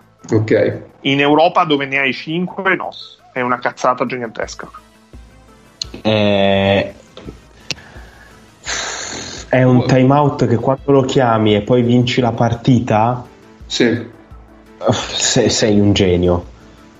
Ma di fatto, se io devo pensare di che cosa di pallacanestro puoi dire, perché di fatto ti sei fatto anticipare un passaggio e hai preso un canestro in contropiede, Mhm. le robe che puoi dire di pallacanestro sono poche. È, è uno di quei timeout mm, cosiddetti mm, psicologici che secondo me sono delle cazzate. Poi ho visto gente, tra cui mio padre, dare del genio a Ivkovic perché in una partita del su- di un suo Olympiakos, mi pare, fece un timeout in cui sostanzialmente il concetto era show some self-respect e poi l'Olympiakos vinse quella partita e allora sei un Sei genio. un genio, sì. No, qua secondo me è più perché comunque la Croazia adesso questo è un 10-0 di parziale aperto, eh, perché sono Sì, 8 sì. in questo quarto e il canestro del Bile alla fine. Dire dove cazzo siete siete rimasti degli spogliatoi, anche un po' per rimetterli forse sul, sul piano partita. Eh, comunque, questo, questo- eh. questo Poi la- secondo me è il possesso che ti spiega il problema di sta squadra. Alla fine prendi un tiro che è bellissimo, col tuo playmaker con 3 metri di spazio da 3 airball. Ma quest'anno Eh, fa canestro però, eh, su- sai, Hackett su il questi tuo, playmaker, il tuo playmaker, siccome è uno che sa giocare e lo sa che c'è una ragione perché lui- per la quale lui sta ha tutto quello spazio in Ah quella sì, situazione. ah, certo, certo, il suo è con, un- è con due piedi in area, è con due piedi all'attacca grossa. Sì, sì, sì, no, no, certo, Cioè, certo. inizia il taglio nel momento in cui loro in punta riceve quella palla. Mm. Anche E perché poi Hackett, e Hackett in quel tiro taglio, passarlo. Hackett in taglio, hai voglia di andarlo a prendere. E invece Controllo, controllo del corpo ce l'ha tranquillamente, può Niente, mettere qua. giù la palla e chiudere il ferro con due mani. Sì, E sì. qui E- ti sei intestardito. Vedi, bomba di Simo. No, e qui, giusto, cioè, qui quello scarico di Gallinari a Hackett ce l'avrebbe avuto un'altra volta, ma dopo quel tiro lì non glielo fai, vai a prendere no, un tiro uno un contro quattro. qui vuole un fallo. Sì, sì, sì, no, però magari c'è quel, quel pallone lì che magari se il tiro prima, non dico avesse fatto il Sì, sì, canestro, ma invece che Erbo l'avesse fatto anche su un tiro un po' migliore, magari gli fa lo scarico. Eh, ma Gallinari, Gallinari persevera perché fa, cerca la stessa cosa che non ha trovato Mhm. e si acco- cioè, qui sei, hai sentito tantissimo il fatto che per tre volte hai avuto più tre palle in mano, Sì, sì, sì, esatto. non hai prodotto esatto. Difesa di e hai Eh. pagato tantissimo questa cosa, cioè l'hai sofferta tanto. E poi comunque fai questo canestro, cioè qui tu hai tutta una serie di possessi dove comunque tieni la Ma, partita. ma lo fai, ma lo fai comunque perché loro sono in una fase della partita in cui sono poco lucidi anche loro. Sì, Sì, beh, sì, sì. tu a livello lo difensivo qui fai- in ma lo 5 fai perché-. Qua- qua perché hai cambiato, hai cambiato su, su un'uscita e c'è Hackett che marca Dario Saric come, come se fosse un pari ruolo. Esatto. Sì, sì, sì. Perché, Esatto. Perché può perché- permetterselo. Eh, Hackett è il giocatore che si spara quelle airball, ma che sostanzialmente Cambia Qua, su 5 Saric. Saric ha ancora un 4 Eurolega, eh, il 4 Eurolega non, non- non ha problemi a marcarli. Ma che poi scusate se rimarco sempre, Guarda. lo stesso Hackett veniva da tutta la stagione fuori l'Olympiakos, se non sbaglio. Mm, Non è l'anno dopo? Sì, no, no, no, è quell'anno lì che Hackett, se non sbaglio, rimase in dubbio fino a quasi prima del preolimpico. È l'anno dopo? È Olympiacos, direi. E io mi ricordo l'anno dopo. allora. Preolimpico, sì. sì. Io mi Sì, ricordo è, che è stato l'anno l'europeo dopo. dell'anno dopo? Io mi ricordavo quell'anno lì. Forse che anche- l'anno dopo è l'anno di Bamberg. No, no, sono i due eh. anni. Sono questi i due anni, Sì. 2015-2016, 2016-2017 all'Olimpia. questo. Sono appena andato a controllare. Eh, Quindi secondo, me 17-18 questo e Bamberg e Esatto. 18-19 Zesco. Ok. che- secondo me è questo qua. Noi eravamo con una condizione fisica veramente del cazzo perché avevano avuto No. tutti quanti problemi. Hackett, Hackett è sano e se, Sano? se lo rompe a Ok. dicembre 2016 intendi. Ah, allora niente, Esatto. allora niente, allora erano dopo, ok. Ma qui Hackett e Melli, che alla fine sono i due che hanno fatto probabilmente il, mondia- il mondiale migliore, così non erano ancora No, considerati leva il di- probabilmente. eh, Sì, Cioè, sì. E- si tori, ma leva il probabilmente. cioè qui non erano ancora considerati quello che erano quello che sono Ok. adesso erano considerati due bei giocatori in uscita dalla panchina così noi ci affidavamo ancora tantissimo a Bargnani, il Gallo, il Beli Sì, sì, è verissimo. Ma anche perché... e anche da Tome ci perché- affidavamo tantissimo a lui anche perché dei nove di quella rotazione sono i due che sono giocatori migliori oggi. Mm. sì, Perché Datome è stato un giocatore migliore di quell'estate, però ha già iniziato da un anno abbondante la parabola discendente.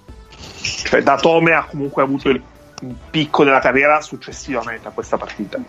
Eh sì. Però è un po' quello che diciamo e Melli, con e Melli sono i due che da allora sono ancora in crescita. Sì, sì. Quello che dicevamo con Mago sempre sabato, questa è una nazionale, noi si parla di questo gruppo di nazionale sempre tutti insieme, come se fosse come se avesse seguito un percorso unico.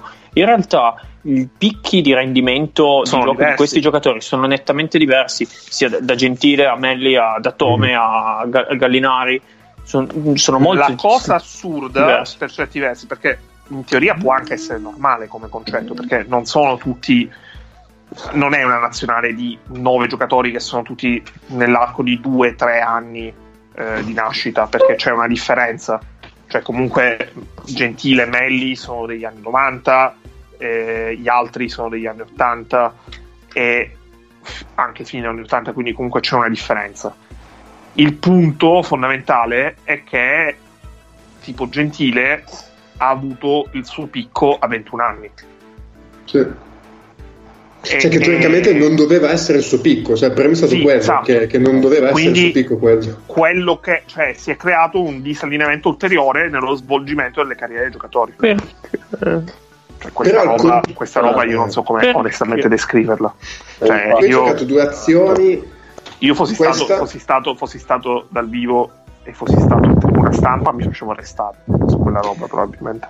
eh, Bellinelli ti posso assicurare che ha preso tanti nomi, ma Eh, ma, ma- ma è, succe- è successo, Cioè- ti, posso assicurare, ti posso assicurare che è successo anche quest'estate. Eh, Però, se noi guardiamo questa partita, cioè, chiaramente secondo me c'è un problema di costruzione delle azioni, nel senso che non hai un palleggiatore affidabile da mettere a, No, a giocare il pick and roll che può... Scusa un attimo. Se ti stampi sui blocchi eh, facendo contenimento così e non, una, e non arriva una mano al 5 da quell'altro con Bruno Simon, pigli 5 su 7 da 3 e, e devi stare zitto. È uguale infatti io alla, non lo tri- dicevo alla prima Simon. tripla de- alla Io non lo prima dicevo a partita. Simon. Io non lo dicevo a Simon. Ha preso 7 tiri uguali. Questo è il cambio sì, di inizio partita, uguale. Con Bargnani, cioè con Cusino posti Bargnani. stampato e Ma non è nemmeno un problema di Cusin se, se fai le robe così. K, K mi bippi poi. Cioè, non è un Prego, problema Cusin. ti prego. È un, Sì, problema, sì. è un problema, sbaglia inizialmente Bellinelli e poi sbaglia quell'altro in angolo che non gli dà una mano per non perdersi il suo. E sti cazzi, lo fai tagliare. Ecco. Cioè 5. Cioè quello 5 in angolo È la classica Cagnazzo, palla persa mi di eh. Simon questo. Passaggio in Sì. Che poi, secondo me, boh, per come la vedo io, un mancino fargli fare quel tiro andando a sinistra. Cioè, se glielo contesti può anche stare. Cioè, il mancino si trova molto meglio, secondo me, a palleggiare con la mano Ah, no, destra. lì 5, lì 5 se esce fuori è morto. Beh, Ecco, dipende- intanto dipende, avete appena eh, visto il Pietradori che si caga addosso. Sì, ma lui non doveva nemmeno arrivare a prendere quel tiro, e quello è il problema. No, però nella stessa azione ha rifiutato tre tiri che quest'anno prendeva bendato, eh, girato dall'altra parte. Ecco, pure per Aradori, paradossalmente, puoi fare il discorso che oggi è un giocatore migliore di tre anni fa. Però aspetta, perché nel 2015 lui in realtà uscendo dalla panchina aveva un senso. In un contesto con un allenatore, un sistema di gioco diverso, Eh, esatto. un giocatore che uscendo dalla panchina aveva un senso. Qui Aradori mh, mi diede l'impressione di un giocatore che diede il 10% di quello che avrebbe potuto dare, se uno che camminava sulle uova, che entrava in campo cercando di non fare del- dei danni, passava la palla, guarda, si va a mettere in angolo, dice io sto là, sto in campo perché così siamo in 5, però cerco di non fare troppi danni, robe semplici, però non incide mai in nessun modo sulla partita e nemmeno ci prova. Poi dipende sempre che tipo di giocatore ti serve. Cioè, magari adesso, si- preso singolarmente, Aradori è un, buon, è un giocatore migliore di quello che era nel 2016. Però poi eh, Non è funzionale. magari, eh, esatto, la nazionale serviva altro. Di sicuro qui era più in forma fisicamente. Beh, non ci voleva molto, eh. Però posso anche dire che non è un quintetto che lo aiuta. No, no, no, no, no, è vero. Cioè, Cioè, in realtà è un quintetto che gli chiederebbe qualcosa. Cioè, mh, in realtà, secondo me, non è nella condizione mentale per fare quello che gli chiederebbe il quintetto. Questo quintetto qua gli chiederebbe di prendere due, due- due di quei tiri che si prendeva quest'anno. Con un po' di fiducia, magari ne metti uno e dai. però, però è un quintetto senza spazio. Sì, cioè- quello è vero. Ad Ecco. Se lo butti dentro così, gli dai, non so, su un ribaltamento, uscita per, doppia uscita per Bellinelli. Non riceve Bellinelli, eh, riceve Aradori sull'altro quarto di campo, uno contro uno su un quarto di campo. Come Eh, fai a fare eh, uno eh, contro uno con in campo Melli, che all'epoca tirava, ma anche no, Cusin, che era piantato nei dintorni dell'area, e Gentile, che non dava assolutamente spaziature. Sì, sì, no, quello, quello- quello è vero. Penso, cioè, avendolo visto questi anni qua, più che quello, tipo, due azioni fa riceve una palla in transizione per un tiro da tre. Che mi aspetto che lui si prenda, che poi è un tiro forzato, è brutto il classico tiro che se va dentro è un buon tiro, se non va dentro è un tiro del cazzo, però è, è quello il suo tiro. Il problema è che è un tiro che prende se è in fiducia, e qui lui chiaramente non era in fiducia, anche perché è in un quinto, guarda sto cazzo di pick and roll, cioè come fai a giocare quel pick and roll lì? Questo qua Poi Sì, poi fa canestro da Poi fa il canestro, allora, capito? Allora, eh, esatto. Cioè, C'è sempre eh, quel problema lì degli spazi. Cioè, Sì, sì. E, Beh, e quando eh, entra la Gentile è un problema che ti si gi- ingigantisce. sì. Cioè, qui vuoi forzare quel cambio lì, però il problema qua è stato che Gentile l'ha attaccato molto molto piano, perché se Gentile qui attacca quel pick and roll molto molto veloce, probabilmente è un canestro, un canestro fallo di Gentile, invece lui va molto molto piano, passando molto molto lontano dal blocco, per cui Plani che è bravo, questa roba qua è bravo, esce presto, fa- cambia presto, abbastanza aggressivo e Gentile andava troppo piano, perché poi al di là delle scelte, di quant'altro e tutto, c'è anche come fai la roba. Esatto. sì. Non lo so Paolo, secondo me è, è anche difficile trovare uno spazio per accelerare in, quel- in quello spazio lì. Ma perché, lui era andato, era andato lento, era proprio andato lento Sì, e, esatto. e lì, non- lì è un palleggio di, di forza. È il suo classico palleggio di forza, l'ha fatto prima. Di fatto nel primo quarto l'ha fatto. Oh, Eh, vi, vi sottopongo un'idea, allora, visto che stiamo parlando di sta cosa qua, perché una roba che a me è venuta in mente l'anno che Gentile giocò alla Virtus. Io l'idea che mi ero fatto con Gentile, perché ehm, sostanzialmente Gentile fece un anno alla Virtus di quei pick and roll lì, con la gente che gli passava 3 metri sotto con delle spaziature orrende fece comunque un'annata da 17-18 di media. E, Con e io- 18 tiri di media. con 18 ti- però fu comunque eh, prima vabbè, l'ultimo mese che fu un po' un Però casino gli fece una buona, quello. No, però lui fece il girone d'andata, fece un girone d'andata super, poi dopo si infortunò, ebbe dei problemi, però cioè, fece sostanzialmente una buona annata. Però la mia idea era se quel pick and roll lì invece che farlo partire a cavallo del tiro da tre punti fosse partita a 8 metri, cioè che se anche Dipende. l'uomo ti Eh, passa non, dietro, puoi, non puoi perché non c'è il difensore. non però- c'è il difensore e però lui può partire l'uno contro uno di slancio senza il difensore, cioè se Gentile ti arrivi in uno contro uno, invece che lento, Eh, lanciato, ci sono gli altri dentro che aiutano. A quel punto però lui lo scarico ce l'ha. Cioè perché se tu, perché il- la questione Eh, con sì, Gentile è aspetta, muovere gli devi per gli scarichi. La devi passare quella palla, eh. Eh, Cioè, se tu mi dici c'è uno libero sul perimetro, vero, c'è uno libero sul perimetro, poi però quella palla gliela devi dare. Ah, ma quello sì, però io ti dico, l'anno che che io gli ho visto fare in Virtus nel momento, poi sai, lui mi dà l'idea di uno molto emozionale, no? che se le cose vanno bene poi è disposto anche a passare la palla. Quando le cose inizialmente andavano bene, la palla la faceva anche uscire ed è uno che la palla la sa dar via. Però l'idea che mi ero fatto io... A Milano 2013-2014 passava la palla da tutte le parti del campo. Eh. Eh, cioè, io, gli ho visto fare, io ho visto fare dei passaggi l'anno in Virtus che cioè, lui faceva ogni Però- partita almeno un assist che dicevo che cazzo ha fatto. Però quasi mai in velocità. Lui è capace Sì, a passare la palla. E eh. la lì molto più passasse posto, la sì. palla.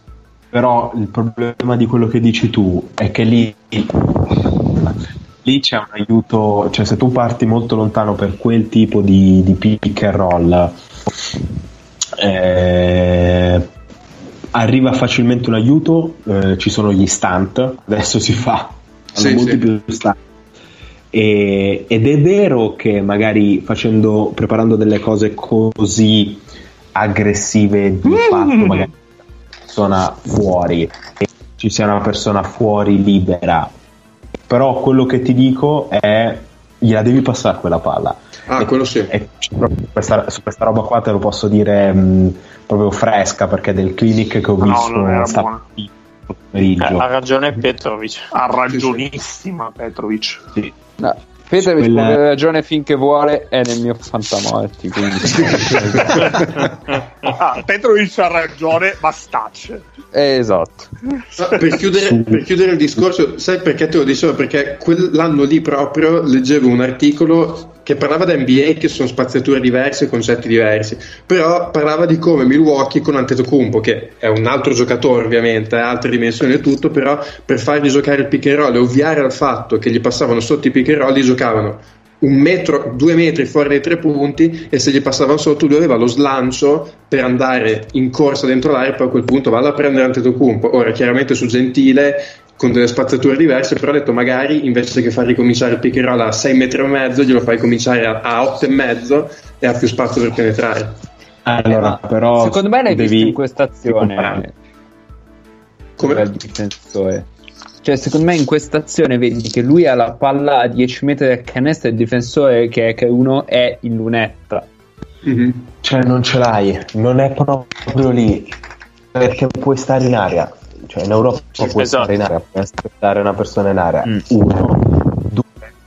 ehm, eh, da un lato è vero, però devi pensare che ehm, Gentile non ha quelle dimensioni. Cioè, eh sì no no esatto può esatto sping- non può spingere il pallone così in avanti, può fare una roba che adesso ti, ti dico una bestemmia facendo un, un paragone con, eh, con l'NBA parlando comunque di un giocatore che è molto più lungo di Gentile, però è la roba che faceva il Ben Simmons del college, Mhm. che è un giocatore di, di una supponenza clamorosa, però sostanzialmente a Ben Simmons passavano tutti dietro sì. anche adesso, però con le spazzature da college che sono più simili a quelle che si vedono qua, passavano tutti dietro e quello che faceva lui in realtà era abbastanza simile a quello che fa Gentile adesso. Per battere tutti, siccome passavano dietro e nel passare dietro tendi ad essere più passivo in difesa, palleggino e poi in realtà perdi il tuo primo passo per fare un secondo palleggio molto forte di fianco all'uomo, cioè lo batti col secondo palleggio.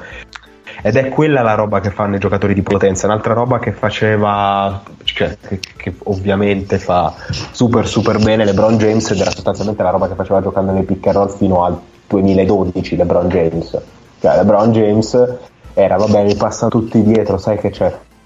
Faccio un palleggino con un passettino corto corto, il difensore resta lì, però io sono più vicino di 30 cm, il secondo palleggio lo scoppio molto forte di fianco a lui e ti spazzo via. e sostanzialmente lo taglio fuori di potenza. E, e fanno quella roba lì. Ripeto cioè, c'è anche una questione di come puoi fare le robe cioè che strumenti hai. Credo anche, esatto, credo anche che Gentile non abbia quelle gambe per accelerare. Mhm.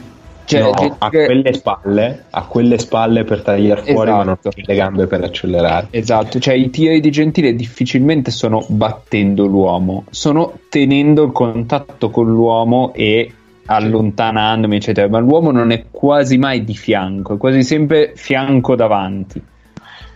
E ragazzi, intervengo un attimo, cambiando un attimo argomento perché Aspetta, questo- minuto e punteggio, 7-20 nell'ultimo Sì. quarto, ha 55 appena, pari. appena Vai. segnato, no, appena segnato Saric. 57-55. Sì, il punto che, che ho visto, tu allora, questi, questo minuto probabilmente è uno dei motivi principali per cui l'Italia non l'ha mai veramente avuta in mano nel quarto quarto. Perché tu hai un'altra situazione in cui la Croazia non ha ritmo in attacco, tu nemmeno ce l'hai, però a differenza tua la Croazia è andata in post a prendersi due falli abbastanza banali di Datome eh, che comunque hanno portato l'Italia a essere già a tre falli di squadra dopo nemmeno tre minuti di, di quarto periodo contro la Croazia che hai, è messo punti, e hai messo punti a tabellone con i liberi di Saric. Esatto. E, sì, vabbè. Saric ha fatto 2 più 1 però prima del 2 più 1 di Saric sì, prima ha fatto due liberi. E non aveva, cioè sì, ma aveva fatto un solo punto in tre minuti praticamente la Croazia, quindi eh, non, eh, eri in un- comunque in un momento buio. E in attacco tu, con quello che è stato il quintetto con cui hai anche iniziato il secondo tempo, quindi sei tornato da quell'assetto che non ti è andato bene, non hai non sei stato in grado veramente di, di riprendere mano ora qua eh, fai Qui sinceramente non si è capito cosa abbiano giocato stazioni in attacco. Eh, ma questo è il quintetto con Gentile, Bellinelli e Bargnani in campo. Dove avevo messo lo screen su Twitter del 17.5 di offensive rating in Mm. 5-6 minuti. Eh, dietro forse dietro ai 70 quindi perché come diceva Ennio dietro eh, anche loro non hanno troppo però anche tu davanti proprio niente.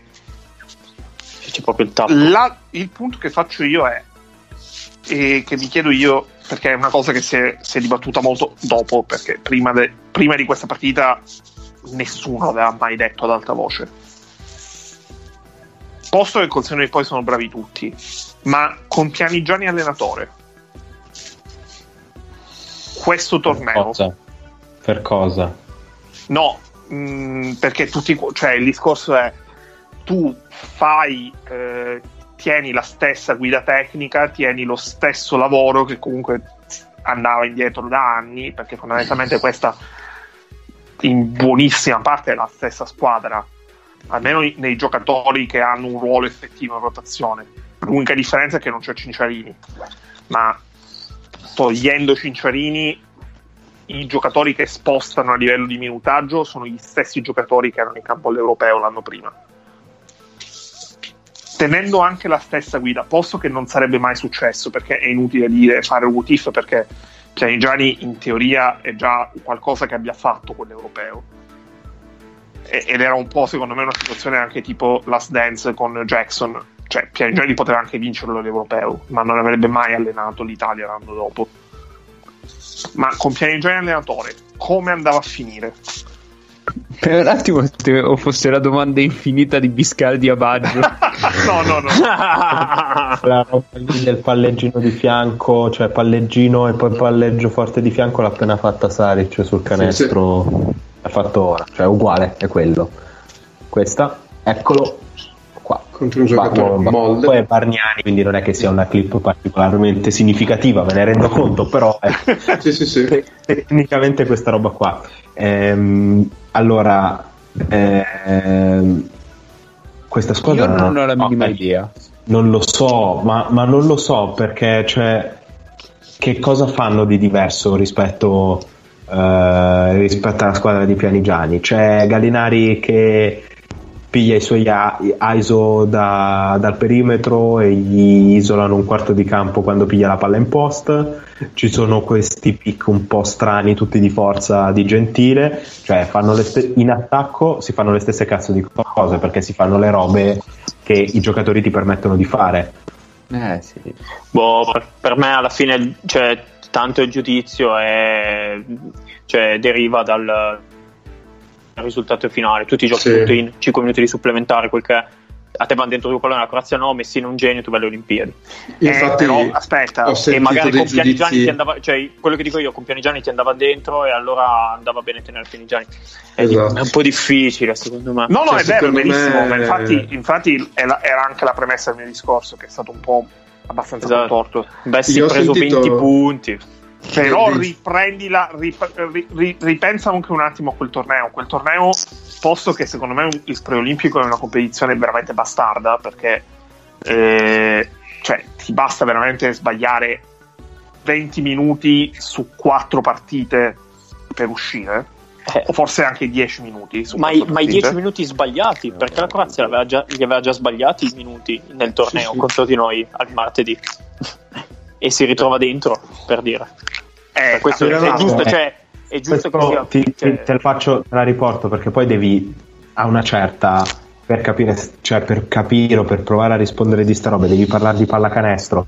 Cioè con Datome eh, sul possesso prima di Bellinelli Bellinelli con l'uomo che taglia il blocco cioè che fa finta di seguire lo segue però c'è il 4 che gli mette una mano così. E l'uomo di Hackett che nel momento in cui Hackett eh, lascia il pallone si butta in ala, cioè si butta in mezzo all'area. Ma che cazzo fa Ricciolo stretto come ha fatto? No, Dandosi allora, allora, ribalto un attimo il discorso. Posto che il preolimpico è un torneo che non prepari, perché di fatto il preolimpico tu non lo prepari, perché ah, la stagione finisce 20 giorni prima, mentre il- l'europeo è un torneo che tu prepari, perché la stagione, cioè l'europeo tu vai in campo due mesi dopo la fine della stagione. Quindi comunque c'è un lavoro di uno staff tecnico che prepara situazioni, c'è un ritiro, c'è un lungo rodaggio, c'è una preparazione atletica. Qui prendi quello che viene. Il discorso che faccio io, provando a pensare la parte dell'avvocato del diavolo per il sarebbe cambiato qualcosa, perché poi c'è anche il non sarebbe cambiato nulla, ovviamente.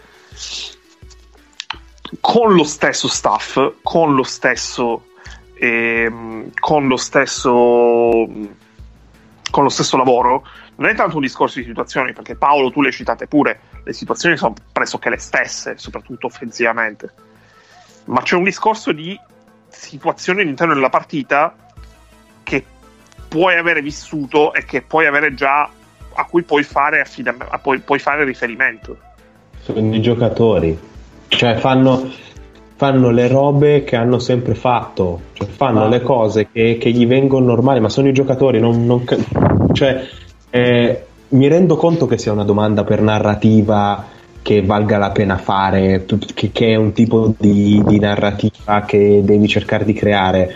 Eh, eh, ehm, però sostanzialmente non, non è significativa, cioè non significa un cazzo, perché poi in un momento così di difficoltà eh, come, come questo, adesso, con questo gruppo di giocatori tutti quanti che pensano di avere nelle mani il talento per poter allen- aiutare i propri compagni di squadra perché poi nel momento in cui sbagli i tiri la narrativa è che sei un egoista di merda. Nel momento in cui li segni la narrativa è che sei quello che si è preso la squadra su, sulle spalle per portarla alla vittoria. Questi qua sono tutti giocatori che pensano giustamente di avere il talento nelle mani per aiutare i propri compagni di squadra e fanno la roba che gli viene più naturale, cioè prendono la palla nella porzione di campo che reputano essere la più congeniale, ogni tanto sbagliano, cioè ogni tanto si convincono di robe sbagliate. Gallinari lo fa abbastanza spesso, Bellinelli lo fa moderatamente spesso, eh, Datome lo fa meno di frequente di quanto non si dica, eccetera, eccetera, e tirano, tirano per fare canestri e poi si sbattono, tutto sommato, si sbattono abbastanza forte in difesa. Sì. Chi cazzo c'è in panchina in questo momento non conta. Non conta. Io, Mm, io sono cioè, del è partito una, Paolo. è una narrativa che mi rendo conto non solo col senno del poi, anche a livello proprio di racconto sportivo devi creare, ma ti posso assicurare che non esiste perché anche un cane come Asa Petrovic non ci credo che non abbia detto a Planinic su questa schiacciata qui Cristo Santo e Benedetto aiuta alto aiuta alto, fermalo prima, metti il corpo sulla linea di penetrazione. E Planinic non lo fa, si impastano. Però sicuramente gliel'ha detto. Qui contano troppo di più i giocatori. Cioè, e qui di fatto è una Croazia non allenata nelle robe da fare, nelle cose da, fare, nel casino, come cazzo ci si muove in difesa, che fa ritornare una squadra di, di, di, giocatori di talento che in questo momento sono nel panico, sono tutti nel panico e dicono cazzo devo aiutare i miei compagni in qualche maniera. E cioè, sarebbero così anche se ci fosse Popovic. Popovic probabilmente due minuti fa nella partita avrebbe chiamato un time out per dire oh ragazzi giochiamo a pallacanestro giochiamo a pallacanestro giochiamo a pallacanestro e l'avrebbe presa nel culo perché non ci riesci a giocare a pallacanestro cioè devi essere veramente a livello umano e relazionale fuori dal concepibile per giocare a pallacanestro pulito, bellino in questo contesto di stress qui. Non lo fa nessuno. In questo contesto di stress qui comanda il talento dei giocatori e basta. Sì, e si sì. possono raccontare tutte le stronzate del mondo, comanda il talento dei giocatori e te lo dice qualsiasi allenatore molto molto bravo che non voglia fare la figura di quello figo. Cioè, Obradovic ti dice sì, alla fine in questo sport qua è importantissimo tutto, tutto, mh, poi comanda quello che ha la palla in mano. Cioè, si, si fa quello che dice il giocatore con la palla in mano. Fine. Puoi inventarti le narrative del mondo, però è così. Ma e le squadre di Obradovic non fanno niente di strano. La squadra di Obradovic mio- gioca come si gioca sul libro, perché sono tutti giocatori fortissimi e c'è il carisma dell'allenatore, è ok, però non cambia, cioè, non fa così tanta differenza. Il Io mio posso fondamentale. dire una Sì, cosa vai, vai, che vai. Ho, ho- ho notato in, in quella settimana, perché è stata una settimana, eh, rispetto a... cioè con Pianigiani vedevi degli alti altissimi, cioè le partite belle dell'Italia con Pianigiani sono delle partite che dici minchia, siamo- vinciamo l'Europeo. Poi però il giorno dopo fai schifo. Cioè, con- secondo me, eh, non so quanto possa contare Pianigiani o, o come mette in campo i giocatori così. eh, negli anni di Pianigiani si sono visti degli altissimi e dei bassissimi. Quella settimana lì l'Italia ha giocato anche questa partita qua. Se la prendete con le altre di quella settimana, cioè, aveva un piano e bene o male lo giocava. Cioè, a me è sembrato tanto che Messina abbia detto: Ok, noi in attacco siamo brutti, cioè non ci si può fare niente. Con questi giocatori qua, noi in attacco siamo brutti. E non- in un mese, perché con la preparazione questa settimana qua non ho tempo per farla diventare bella in attacco questa squadra qua. Prova a mettere delle regole ferre in difesa. Cerco di tenere le partite a 65-70 punti sperando che in attacco abbiamo il talento. E mi è sembrata di vedere il cambiamento cioè mia impressione che si vedesse una squadra un po' più eh, che segui un po' più lineare nel corso delle partite magari meno picchi però meno bassi Eh, hai beccato il basso nella partita storta però anche beccando il basso nella partita questa qua passo perdi supplementare. al supplementare in casa davanti a 15.000 persone che secondo me all'inizio era l'idea di Messina se anche va malissimo cerchiamo di portare, la portiamo a casa lo stesso anche giocando la nostra peggior partita considerando che giochiamo in casa davanti a 15.000 persone e alla fine sei arrivato lì eh. alla fine infatti- comunque tu giocando la tua peggior partita sei andato a un supplementare da andare alle Olimpiadi nell'ottica pre-torneo di un allenatore meglio di così obiettivamente cioè nella tua peggior partita che potevi giocare perché peggio di così non potevi giocare praticamente avevi quasi vinto Il punto a cui volevo arrivare era questo, era la Mm. differenza tra le due situazioni. Mm. Secondo me la differenza anche- grossa è stata, cioè almeno quello che ho visto io, anche nel- nell'europeo dell'anno dopo. Perché nell'europeo dell'anno dopo, bene o male, l'Italia fa il suo, senza picchi Sì, sì, sì, incredibili. E quando perde, perde perché è più scarsa, però è una squadra un po' più lineare. Con molto meno talento di questo. No, no, sì, sì, assolutamente, assolutamente. Però ecco, la, la mia impressione da fuori è stata un po' quella, cioè vedere una squadra che magari non, ha, non, non ti fa quelle partite. Io, io ogni tanto la vado ancora a rivedere la partita con la Spagna perché ci sono dei momenti esaltanti. de- con, con Messina delle partite con quei picchi di esaltazione probabilmente non l'hai visto, però probabilmente non lo so, in un qualche modo riuscita a dare qualche tipo di regola per cui la squadra un po' più costante magari eh, va a un pelo da vincere anche una partita come questa. Poi non voglio togliere niente a Pianigiani che secondo me, come anche poi Messina dopo sto preolimpico, eh, ha preso molta più merda addosso di quella che si meritava per gli anni nazionali. Secondo me è abbastanza casuale perché il campione di partite è, è piccolo Sì, e quindi è difficile anche non so, dare dei, dei trend, eccetera. E il fatto che una squadra del genere vada su e giù ci sta perché da quello che vedi in campo questi non parlano la stessa lingua, quindi quando entrano i tiri e ognuno gioca un uno contro uno solo ed esclusivamente per se stesso, per carità, ma abbastanza efficace col suo avversario diretto, la partita va tranquilla perché il talento esiste. Però Sì, sì. davvero, cioè, se guardi questa partita non ci sono due uno contro uno legati uno all'altro, cioè io non ho visto penetrazione, scarico e gioco un altro uno contro uno. Cioè, proprio ho la palla io, gioco, scarico, se c'è un tiro bene, se no mi rigioco un uno contro uno io. Cioè, manca secondo me No, ma manca un infatti- creatore di gioco per gli altri in una squadra così. Ma infatti me- la mia impressione, poi magari appunto è solo narrativa, un'idea che mi sono fatto io, che abbia cercato in sta settimana di dargli più il traino dietro, cioè vi do delle regole dietro, perché so che tanti in attacco non riesco a, a mettervi a posto. Di Non sei riuscito a normalizzare. mettere a posto. Cerco È di come norma- vi do delle regole dietro. Come?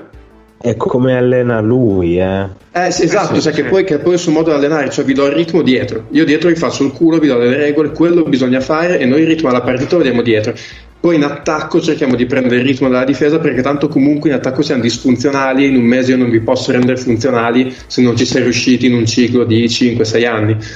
Che secondo me è un ragionamento anche intelligente per, la- per il, per il tipo di competizione che andavi a fare. Cioè prendi atto di quello che hai in mano, non, non puoi pensare di fare diventare il Dream Team in un mese.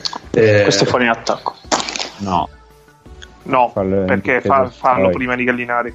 Eh, Il Gallo gli mette la mano lì, però è, è, è Simon è- che lo è- tira su. sì, è, è Simon ma che lo quello- tira è su e quello gliela, manda, succede- gliela toglie. Nace, succede dopo. esatto. Nel momento in cui c'è il, contatto, c'è il contatto del Sì. difensore, tutto quello che succede dopo non esiste. Secondo me è, è il Gallo che gli mette un braccio lì per diciamo tenere, cioè scivolare, dico, per contenere Sì, ma quello, non è, ma quello è oltre il limite del contenere. Che poi Simon esageri, quello è un altro discorso. Ma anche se fai ipoteticamente doppio fallo, posto che quella non è una situazione di doppio fallo, No, è ma va, comunque ma fallo i gallinari. È comunque fallo i gallinari. anche per me. Cioè, gli errori, i- il perché Gallinari arriva Oddio, a quattro falli in quel possesso, l'abbiamo visto prima. No, Cioè- no, no, io sto. quei se- col dopo è facilissimo, ma quel paio di falli che Gallinari spende mh, come conseguenza di errori altrui, No, no, ma io stavo guardando proprio solo questa azione singola. cioè fa Secondo me è, è il gallo che gli, è il gallo che gli mette il braccio lì e Simon che lo tira su, glielo tira su. È una cosa tipo Doncic è bravissimo a farlo vedere. Sì, sì, per ma, dire. ma- ma- ma sì, Eh, ma quel braccio è cioè, proprio quel braccio fallo sull'avambraccio di Simon sulla linea di penetrazione. Cioè, eh, perché se lo Non so, fai a me in sembra glielo un'altra mette tipo metà parte del corpo. corpo. Eh, ma se, no, perché, lo- perché prende, come dice Mago, prende l'avambraccio. Se tu fai un contenimento, fai una difesa più ravvicinata, là no- magari non te lo fischiano. Eh, esatto, tra l'altro è anche molto distante col braccio molto in avanti, quindi Esatto, anche perché, anche che- perché se non fosse così, poi Simon a fare, a fare la sbracciata non avrebbe una conseguenza. Cioè non lo prenderebbe, non ci, non ci sarebbe tu- quella, quella situazione, quel contesto. È, è una cosa che ti uccide, è una cosa che ti uccide perché abbiamo visto che già la situazione mentalmente era, era- era tosta, cioè sei a un punto in cui come stai vivendo la partita ti sale tutto. Prima, mentre parlavamo della situazione di Messina e di Pianigiani, c'era una, un'esultanza di Berinelli sul possesso che rimane in attacco che mi è, proprio, mi è rimasta proprio in testa. Cioè, io su- rivedendo quell'esultanza mi sono detto, cazzo, che cosa sarebbe stato vederli vincere questa partita? cioè cambiava veramente le carriere di tutti. E... Però fa male perché vedi un contesto perché probabilmente ora, ora vedremo quello che succede, ma l'hai persa lì. Cioè, a posteriori, poi vabbè, eh, con tutti i discorsi che abbiamo già fatto, i minuti che Melli è stato in panchina per far giocare Bargnani fanno veramente male. Poi, poi l'abbiamo detto, lì Melli non era il Melli di oggi, eh, c'è tutti i discorsi ovviamente. È stata forse anche un po' quasi la, la, la, prima vera partita da Melli, questa, perché poi arriva la stagione a Bamberg eh, dove esplode. Sì. Sì, sì. Letteralmente, sì. Letteralmente. Eh, no, quello non l'ho aggiunto io. E comunque già questa stagione a Bamberg era quella che avevamo visto. Sì, sì, ad alto livello forse quella di dove boh, è la prima. Sacra. Sì. sì. Però ehm, torno un secondo su, sull'argomento difesa dell'Italia. Secondo me la difesa dell'Italia in questa partita sembra più buona di quello che è, perché la Croazia è una squadra veramente mediocre. Eh? Cioè ha tre giocatori, quattro con Simon, cioè boh, diciamo tre, contando allora. mezzo Simon e mezzo Esogna di talento, e però anche loro utilizzati in, in, delle situazioni che non vanno benissimo per loro, cioè questo uno contro uno di Bogdanovic eh, assomiglia molto a un uno contro uno di Bellinelli partendo a 10 Vabbè, metri da canestro. Sei anche ultimo, ultimo, minuto della partita, cioè no, non sì, prenderei ad quello che voglio dire è che n- non hai il giocatore giusto per fare quella roba lì. Ah no, cioè, cioè per assurdo, non lo so, De Colò di livello complessivo un po' meno forte, ma è un giocatore più adatto a fare quella cosa. Scusate, su quella difesa di Saric comunque e la difesa di Saric su Benelli si, si, è visto meglio il discorso anche che intendevo sulla difesa di Gallinari, quella del terzo quarto. Allora, quella la... che abbiamo dibat- dibattuto sul fatto che fosse fallo o meno. La, la differenza grossa è Italia, diciamo, primo tempo, Italia nel secondo tempo ed è legata a quello che è il primo aspetto che tutti quanti gli allenatori ti dicono quando presentano un sistema difensivo. Cioè, è sicuro come che ogni essere vivente prima o poi dovrà morire che un allenatore che ti presenta un sistema difensivo, quale che sia il sistema difensivo, quale che sia la filosofia, ti dirà che bisogna portare grande pressione alla palla, cioè proprio così. Fonda nel prima tutti, tutti, prima riga grande pressione alla palla e dico io se ogni sistema difensivo parte con grande pressione alla palla probabilmente una significatività ce l'ha nel primo tempo non hai avuto questa grande pressione della palla anche a un livello proprio indipendentemente dalla qualità dei tuoi difensori sulla palla, perché Hackett non, non, può difendere sempre sulla palla in questa squadra qui, per questione di quintetti che metti in campo. Però è l'unico che lo potrebbe fare.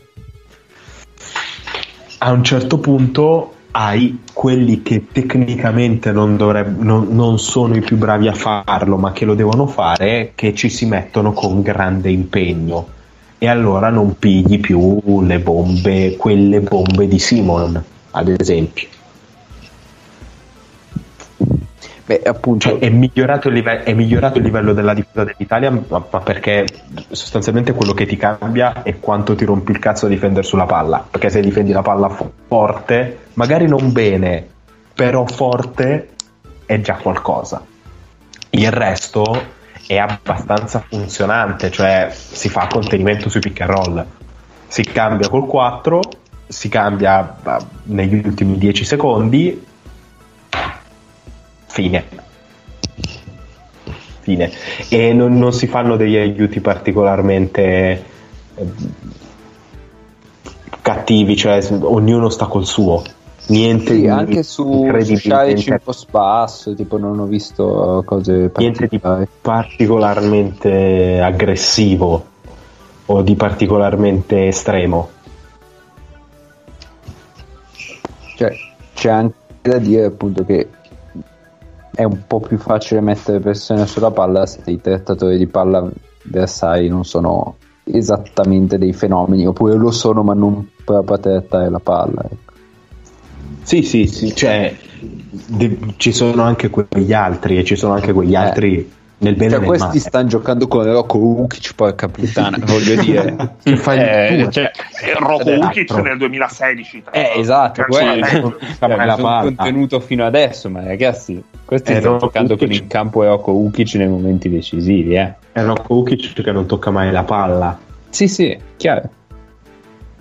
Sì, perché è vero che noi parliamo dell'Italia, però se la pensiamo dall'altra parte loro hanno fatto non un'impresa di più, cioè, Ma loro poi fanno più Giocato più un'Olimpiade possessi, abbastanza mediocre. Eh, escono giocato- i quarti con la Serbia. Fronte a loro canestro. escono ai quarti con la Serbia, sì. Sì, sì, sì. Male anche, cioè. Mm. In un, tra l'altro in Olimpiadi con delle partite bellissime. Sì, tra l'altro mettendosi dalla parte della Serbia perché il girone praticamente vincono le partite che dovevano vincere e, e- e non vincono quelle che magari provi a vincere per fare il salto.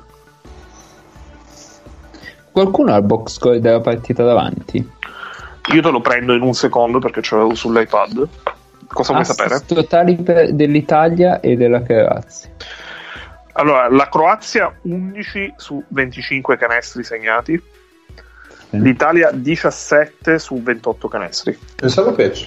Eh, ragazzi, 17 sono tantissimi Sono Ci che sono, ci sono tante collaborazioni tra interni, soprattutto Sì. Galli per un altro interno, un paio per Cusin, uno per Melli. Infatti, Gallinari è quello che Lì. ne ha di più insieme a Gentile e Hackett. Anche perché poi a gioco rotto non hai, hai fatto poco canestro. Che è quello che poi apre questa forbice. Eh, Qui Hackett fa una discreta difesa. Quella partenza lì di Bogdanovic era andato via. Che cazzo tutti. succedeva se, se entrava quel pallone? Porca puttana. Eh, madonna. Avremmo vissuto 5 minuti di agonia in meno.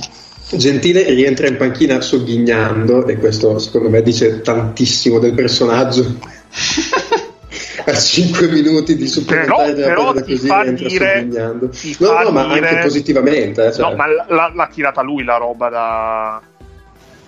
Ah, perché, perché l'ha tirata lui. No, Sì, no, sì, la No, l'ha tirata da Dori, ma gliel'ha tirata davanti. Ma è la stessa roba, cioè uno vale l'altro. Ah, sì, sì. Insegna Bobby Jones. No, il punto è che Gentile e Soghigna, tra l'altro, forse non valeva il canestro. No, no, mai nella vita No, secondo no, no, era buono, era buono. Eh, mm, Mm. no, era no. limite, era molto al limite perché non, non hanno fatto errare, ma a me sembrava che la palla tipo avesse rilasciato un attimo dopo. Però vabbè, Eh, se, se fosse stato di gentile quel tiro, avrei gradito molto una dedica a Zoran Plani. No, no, no, no, no. Ho, ho preso un fermo immagine, non è mai buono, di mezzo secondo. Ecco, quindi se andava dentro era meglio, meglio. E... Però Gentile che Soghigna ti mostra che cioè, anche la, la famosa azione contro la Lituania dell'anno prima, cioè, alla fine della fiera magari non gliene è fottuto un cazzo. No, che però anche quell'azione lì, ragazzi. Ma quanti insulti ha preso Gentile? Che tra l'altro aveva fatto un, un europeo super e per quell'azione lì è passato Sì. in- nell'opinione pubblica come giocatore per colpa del quale siamo usciti dall'europeo. Cioè, io in quegli anni ho detto tanti di quegli accidenti, ho litigato con chiunque io in quegli anni. porca vabbè. in realtà è solo solo contro Manta. No. Nick, non mi vuoi far parlare dell'opinione pubblica? Esatto, No, sì, stavo pensando la stessa cosa. Facciamo, Infatti, sì. L'opinione non parlo- pubblica. Facciamo che non parlo dell'opinione pubblica. Troia. io No, infatti, no, no, lasciamo perdere. va. Guardiamoci questo bel supplementare. va. se non fosse per il fatto che saltuariamente l'opinione pubblica per caso mette dei soldi nella pallacanestro per me dovreste tutti quanti prendere fuoco però cioè, Cappe, ti ricordo che devi censurare la mia, la mia roba sul finale terzo quarto. Non so se l'hai già bippata. Eh no, vabbè. Dovrei, dovrei... Cazzo, non ho segnato un minuto. Vabbè, dopo, dopo vedo. Lo recupero. Scusa, che ti devo fare quanto? Eh, ho detto un figlio di... Uh... Va bene, va bene, ti buco quello. Sì, comunque Bogdanovic seco- ha fatto il primo tempo a 17, il secondo da 2, che è il canestro del 69-68. Sì, sì. E, e poi adesso si, se non va- E poi la se vince. non ricordo male si accende. Eh, esatto, Finisce a gliela- 28 mi pare. Mm. 7 o 9 punti.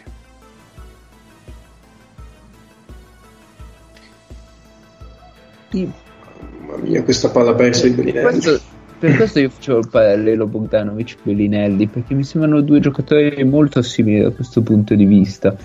Cioè, è possibile che si accendano e creino qualcosa in uno contro uno, però Mm, non è è, cost- loro- cioè, non è che ti affidi a loro. Eh, Allora, a però livello c'è- c'è- molto c'è più discorso. da uno contro uno Bogdanovic, eh, ma anche NBA sono due giocatori un- diversi. Cioè, Bellinelli sì, sì, no, fa vabbè. tutto l'anno lo specialista e poi in estate gli chiedono di fare la prima opzione offensiva. Mentre Bogdanovic quest'anno aiuta ha fatto anche la prima opzione offensiva in certe partite. Se non la prima, la seconda. Beh, sì, ma questo non era quel Bogdanovic lì, eh. Sì, sì, sì, ok, però è comunque un giocatore che andava verso quello sviluppo.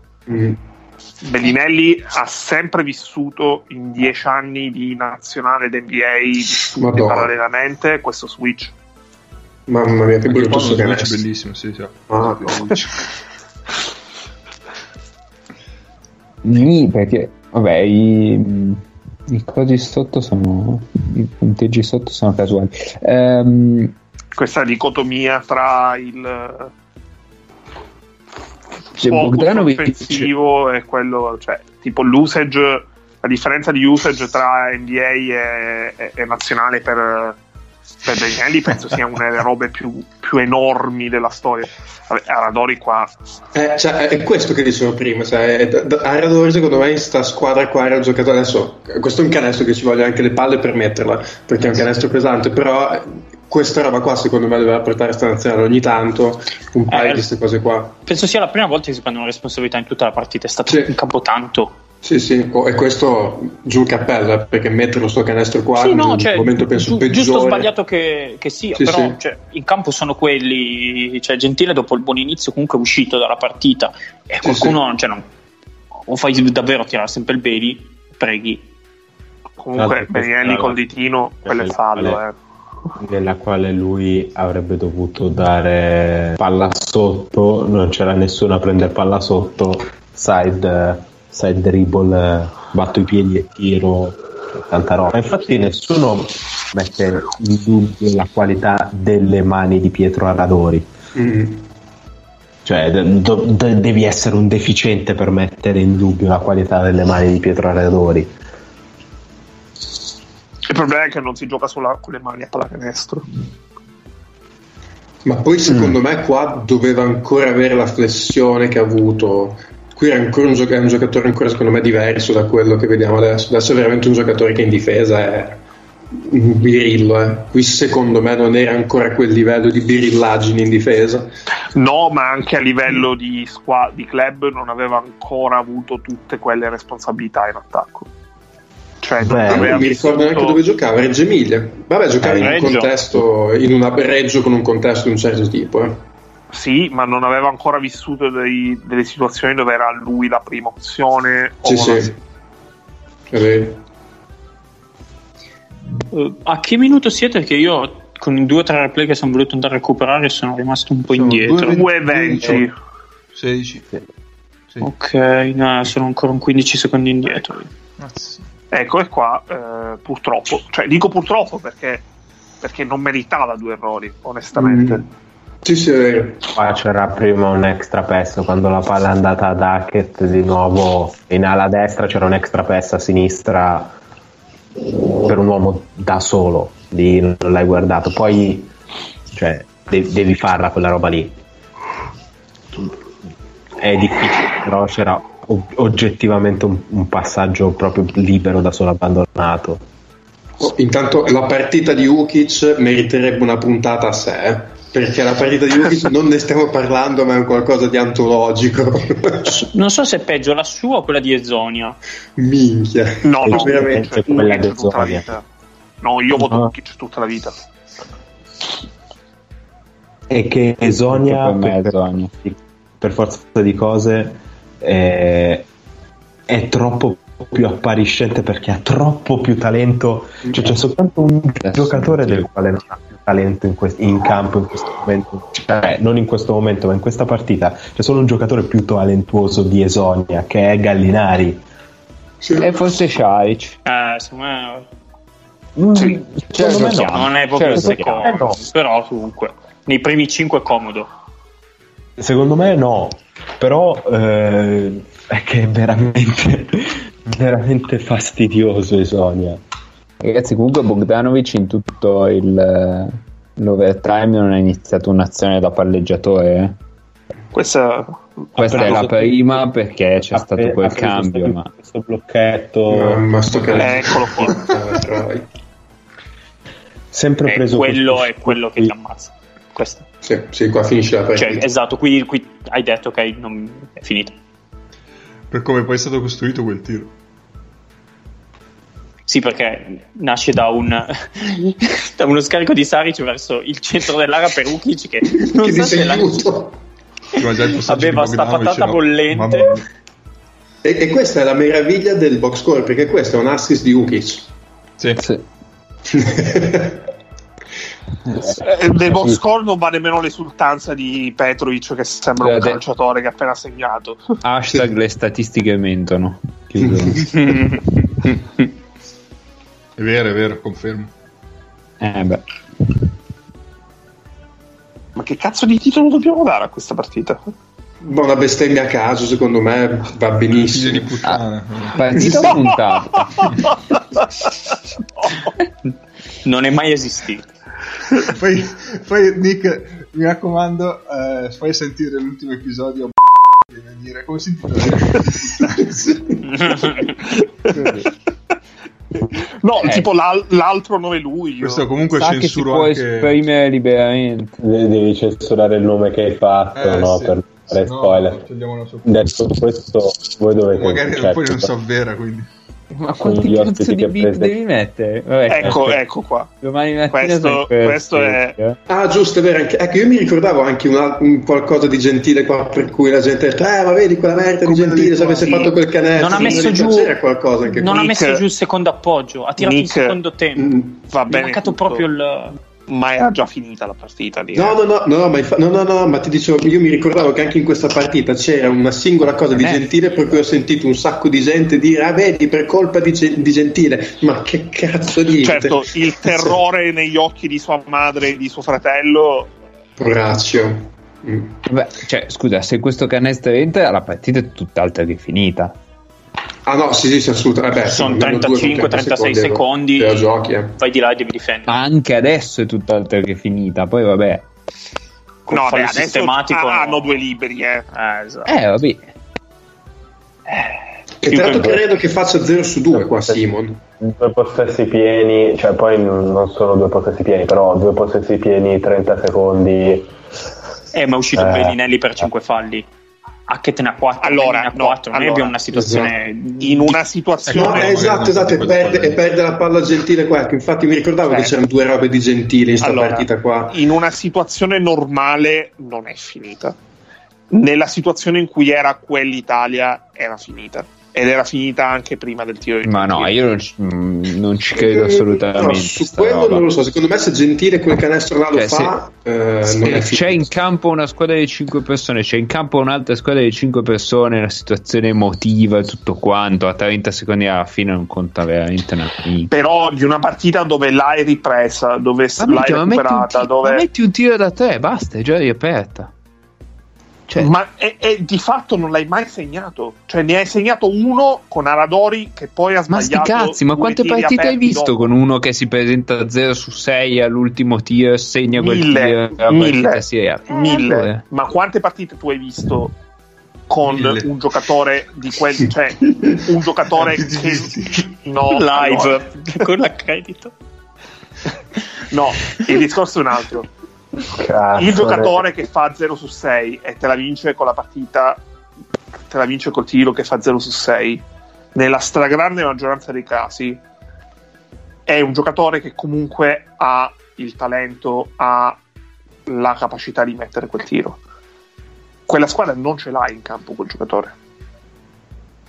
Ma No, perché state a anche due non è in grado di mettere quel tiro, Melli non è in grado di mettere quel tiro, Dattome non è in grado di mettere quel tiro, Gentile non è in grado di mettere quella quel sera quante volte l'hanno messo? Cioè, in questa nazionale, in questo gruppo, l'unico giocatore che è stato in grado di mettere quel tiro, in senso di quel tiro, di questa generazione, è stato Gallinari all'Europeo a Berlino contro la Germania. Ma non è vero, ma ha, tira- ne ha messo una vita così. No, Ma- ma poi- in nazionale, in nazionale decisivi per frega? recuperare. Ma chi se ne frega? no, eh, cioè, e nel momento in cui prendi quel tiro lì, non è che sai pensare, cazzo, sto giocando in nazionale dove nessuno mi ha segnato un tiro del Sì, genere. siamo Adesso d'accordo, ma io, io arrivo al punto, io arrivo al punto che non te lo prendi nemmeno. Ma Mindaugas Catelinas mette una tripla dall'angolo Mamma mia. Teramo, Marco vaffanculo e Godo ancora. cioè, No, ma non te lo prendi nemmeno. Cioè, non ma hai come la lo prendi nemmeno? Devi hai, segnare. ma cazzo, ma lo prende Catelinas, ma dai, non hai la lucidità, non è la. Cioè, non- Ma doveva. È Salvatore Bagni, la lucidade, ma dai, ma, ma non scherziamo, ma non scherziamo. Ennio, i giocatori giocano, non, non pensano a- ai titoli. Eh, l'abbiamo visto, l'abbiamo, no, siamo d'accordo, ma l'abbiamo visto che i giocatori giocano e a rimbalzo hai visto che dopo, dopo l'errore sul secondo tempo hai quella, quella roba a rimbalzo che non ha senso. Sì, allo stesso tempo la Croazia, cioè la narrativa sulla La Croazia fa 0 su 2 con Simon, ok. No, no, no, no, la narrativa, ehm, la narrativa della Croazia è tutta diversa, però eh, cioè, il, il grande gesto di Melli, no? il tapin di Melli è uno contro cinque maglie bianche, cioè ci sono cinque Sì. stronzi indolenti vestiti Che di tra l'altro bianco io non ho mai capito se è autocanestro di Saric, per giunta. No, no, che si fanno pigliare il rimbalzo in testa da uno che arriva in corso sotto di due a 5 secondi dalla fine. La narrativa ti cambia, però ci sono 5 pezzi di merda che si fanno prendere rimbalzo in attacco a 5 secondi dalla fine. Sì, ma io non te ne faccio un partita. discorso di narrativa, io te ne faccio un discorso di tutta la partita che si è sviluppata con in un modo ben preciso. I giocatori tirano e sbagliano, cioè magari fanno airball, ma in una situazione di questo tipo 30 Allora secondi adesso- dalla fine uno che tiri, cioè Adesso faccio, faccio una domanda io sempre a, Cioè, farla col nichilismo alla Boscov è giusto, però fino a un certo punto. Faccio una domanda io a- all'allenatore. Eh, in questo momento della partita, Messina che si prepara sa che dovrà andare in conferenza stampa perché è obbligato a sentire delle domande di gente che sta lì che dice cazzo è colpa di Messina vedi non capisce un cazzo così. Che in questo momento che, cosa, che cosa si sta preparando a dire? Sincero, sì, sincero, eh. assolutamente. Voi non avete nemmeno idea della minuscola stima che chi in- va in panchina ha di chi scrive. Mm, ci sono ovviamente delle eccezioni, ma io non penso di... Ci sono delle eccezioni legate anche al fatto che qui stiamo parlando di grandi professionisti che sanno di essere sostanzialmente esposti tantissimo all'opinione pubblica, perciò è una componente fondamentale eh, sulla quale puoi anche creare una leva e usarla come punto di forza per la tua stessa carriera. Ma se ne facciamo un fatto solo ed esclusivamente di pallacanestro eh, e quindi di domande legate alle partite, di, di questa roba qua, mh, della conferenza stampa in cui eh, c'è un- una parte che sono quelli che fanno le domande che credono di essere sullo stesso piano di quelli che rispondono. Ecco, mh, quelli che rispondono non la pensano così, ma nemmeno per, per sbaglio. Poi probabilmente rispetto ad esempio a, a quelli che hanno la mia forma mentis sono incredibilmente più rispettosi io sono un pezzo di merda e di questo ne sono estremamente, sono estremamente consapevole del fatto di essere una persona orribile, di avere dei fortissimi pregiudizi. Ma hai anche dei difetti. E lo rivendico con orgoglio, come diceva Cortellesi. Cioè, di, di questo io personalmente sono assolutamente consapevole, però mm, no- non potete non lo sapete quanta poca stima si ha di chi fa le domande in sala stampa. Che in alcuni casi nasce anche dal fatto di senti io mi sono rotto il cazzo te non ce l'hai un'idea di quanto sia sotto pressione di quanto abbia l'adrenalina cioè puoi pensare di saperlo ma non lo sai mi chiedi queste cose e io devo cercare di non tirarti su una tempia il cartellino col mio nome scritto davanti per farti del male perché non si fa e perché è sbagliato, però io in questo momento vorrei prenderti a mazzate con un oggetto contundente e non posso farlo, ti devo rispondere in maniera cortese perché è la cosa corretta e giusta da fare. Perciò cioè, è, è, è, così, è, lo devi fare, cioè fa parte del lavoro, una parte che il più delle volte fa schifo, cioè non fai volontariamente, però è, è importantissimo, è fondamentale, quindi lo fai. Però parti, parti da questa base qua, eh. Eh, infatti immagino che debba essere una roba, ci vuole tanto zen. Ah, poi in quel momento penso vorresti fare qualunque altra cosa se esatto. conferenza stampa. Ma Esatto. che poi chi va allora chi fa le domande in conferenza stampa tranne pochissime eccezioni è in generale mm, non eh, cioè in casi particolari chi fa le domande in conferenza stampa non è chi scrive di pallacanestro Mhm. ma è chi scrive il, eh, il fondo con le dichiarazioni trascritte e con eh, le robette aggiunte. Eh, guarda, Ennio, scusa, scusa se ti Mm. interrompo, te- faccio la domanda allora a- a- alla parte giornalistica. Cioè, sì, secondo te, io, non ti dopo... ho offe- io non ti ho offeso. No, no, no, no, no, no, alla parte, no, no, alla parte, no, alla parte giornalistica dico, diciamo, tanto nel senso, tanto poi in conferenza stampa poi ci vado anch'io da quella parte lì, quindi...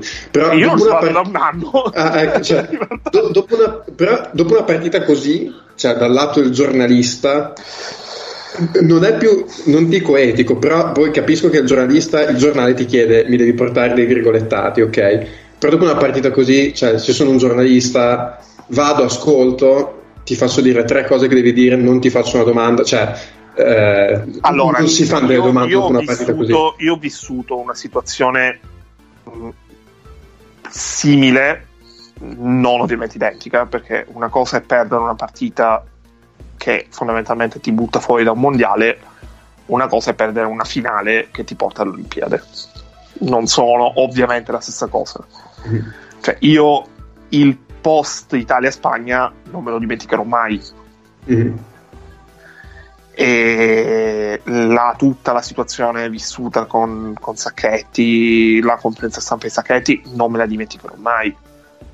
In un contesto in cui eravamo a 10.000 km, tutta una situazione abbastanza logorante e una situazione dove tra l'altro eh, ci, ci si conosceva, cioè si sapeva chi era che faceva la domanda, chi era che aggiungeva quel punto, chi era che interveniva, eccetera, eccetera.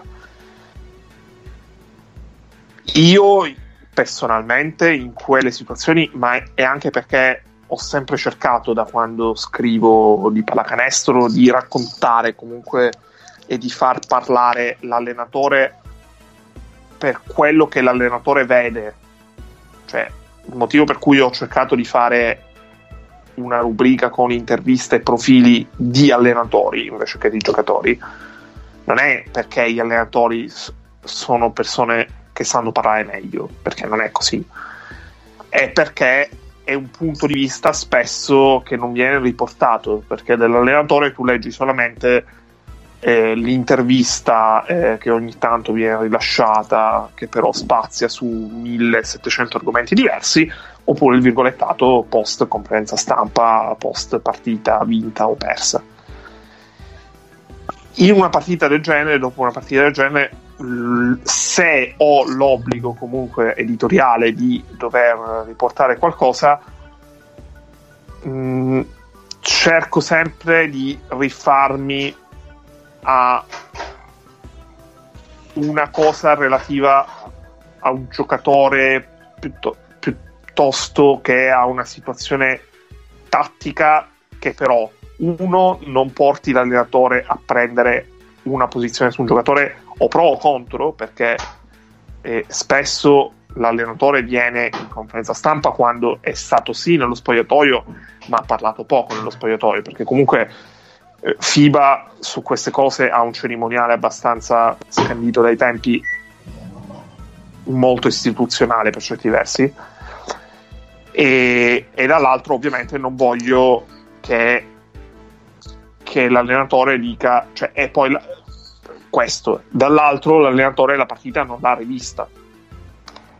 Quindi può avere un ricordo vivido di certe situazioni ma può non essere un ricordo perfettamente lucido. Quindi piuttosto su quello che è, se magari è una partita come questa, quello che è stato il percorso, perché lì prendi una sensazione a caldo, anche l'allenatore stesso che ha perso una finale eh, o che ha perso una partita che ti elimina, capisce che quella è una domanda a cui dovrà rispondere, perché eh, molto spesso è una risposta che già da lui in quella che è una dichiarazione iniziale il discorso che fa Paolo è giusto, però alla fine non ce l'avrà mai realmente con te, perché tu comunque gli chiedi quella che è una sensazione alla fine di un percorso e lì te la cavi. Poi spesso esci, puoi uscire dal, dal seminato, ma lì è, è secondo me un discorso anche di ciò che per te è la pallacanestro e quindi la sensibilità che tu hai verso lo sport e che ha in generale nei confronti delle persone. E, e come vivi tu la situazione se sei un tifoso, se non sei un tifoso sono cose che ovviamente contribuiscono cioè, io Spagna e Italia sono stato male. Ah io dopo sta quella, quella buona quella il treno, io dopo sta partita qua avevo il treno da Torino a Bologna sono, alle 8 sono arrivato dritto alle 8 di mattina senza dormire dopo sta partita qua. L'ho vissuta abbastanza male anch'io. A me non è ancora andata giù adesso e si è sentito. Ennio tu sei stato male letteralmente però no il giorno dopo. Ah. il giorno dopo. Ah, ok ok. Ah, importante precisare um, Cappe mi ha comandato di chiudere e quindi ah, sì, avere, avere quanto siamo? Eh, due ore. e venti una roba orribile. Eh, io volevo un'ultima, un'ultima analisi. Eh, mi sono calcolato le percentuali a rimbalzo eh, l'Italia è andata a rimbalzo offensivo col 22,7 e la Croazia col 29,3 se consideriamo tutto quello che abbiamo detto sulla fisicità degli esterni dell'Italia su come avesse comunque vantaggio fisico e, e la Carazza abbia giocato anche per alcuni tratti con Saric da 5 voi non credete che questo possa essere uno dei problemi di quell'Italia o comunque dell'Italia in generale? Cioè un conto se hai degli esterni molto fisici puoi magari non creare dei bei tiri perché non hai uh, dei giocatori di uno contro uno però se qualcuno smette di fare suonare le campane eh, però ehm, cioè, devi vincere il rimbalzo offensivo se sei orribile davanti e tiri male da tre soprattutto da tre cosa ne dite? I, i, ma, ma basta non prendere il 29 eh? basta non, non lasciare prendere il 29 non concedere Planinic nel quarto quarto ha preso due o tre rimbalzi in attacco abbastanza decisivi con cui ha trasformato Sai... canestro, canestro col fallo Sai cosa? Abbiamo degli esterni grossi fisicamente, vero? Però se togli Gentile, quanti vanno a fare botte volentieri sotto canestro? Perché anche Gallinari è grosso, però non è che sia uno da, da botte sotto canestro. Cioè, Eh, de- mh, no, eh, questa è, la, è- è la- la dissonanza cognitiva di cui parlavo prima. eh, Cioè, sono grossi, non, non significa necessariamente che giochino grosso. Eh, però questo è un problema, nel senso che non sono neanche puramente degli esterni che ti giochino l'uno contro uno. Eh, Cioè, sì. lo stesso Datome. Datome non è un giocatore di uno contro uno. No, no, no. Il giocatore Gallinari, Gallinari sì, ma è l'unico di questa squadra. Eh, sì, quello che ti dico è che il rimbalzo in attacco è un, un aspetto che rientra tantissimo nelle scelte che fai, nelle caratteristiche che gioca- dei, dei giocatori che hai, banalmente se ci vuoi andare oppure no. esatto. Eh, Perché le caratteristiche ci sarebbero. Tutto Sì. sommato. tutto sommato sì, però puoi anche non volerci andare. eh. Ehm, il problema non è il 22% che hai preso, il problema è che hai lasciato prendere il 29% agli altri. Questo non lo puoi fare. Però il problema è il 29, non è il 22. Cioè proprio chiusa. Dici? Cioè, Sì. se io avessi un attacco di cui mi fido, ok. Ma dato che è un attacco che di base prende dei brutti tiri perché non crei vantaggi chissà Eh, però dove. brutti tiri, brutti tiri significa anche fare più fatica a fare transizione difensiva. Se devo anche andare a rimbalzo in attacco o piglio il 40, che è esagerato, o, o sostanzialmente apro un contropiede tutte le volte. E allora non, non ci vado. Davvero. Vero, però hai anche i difensori per permetterti una transizione tutto sommato a pari numeri. Cioè, io un 2 contro 2 con i miei difensori che sono da Tome Hackett ci sto. Eh, però tut- no, tutta la partita. Tutta la part- no, vabbè, è chiaro, non è che ogni azione concede No, però, no, è chiaro, però mm, no- non, eh, no- non sei comodo veramente ad andare così. Poi è dispendiosissimo perché stai sempre scattando ancora più di quanto Sì. non si poteva fare. Ci sta. Cioè, da- davvero, 22 non è nemmeno un dato così puzzolente al rimbalzo in attacco. È Eh, sono concedere il 5 di 29 Melli, eh. È concedere il 29 che è una piaga. No, cioè che in generale non, non faccia così schifo, sono d'accordo. Per tipo di squadra, secondo me. Sì, sì, Anche perché soprattutto per il tieni tipo di conto- squadra non puoi concedere il 70, cioè non puoi prendere il 70 difensivo. Ecco, quello è vero. Tieni conto, Cioè- tieni conto pure, Vago, scusami, che più o meno le due squadre hanno sbagliato più o meno lo stesso numero di tiri. Sì, Quindi di fatto non c'è una forbice ampia da una parte o dall'altra dei tiri, quindi lo, lo accusi molto di più quella differenza, come dice Paolo.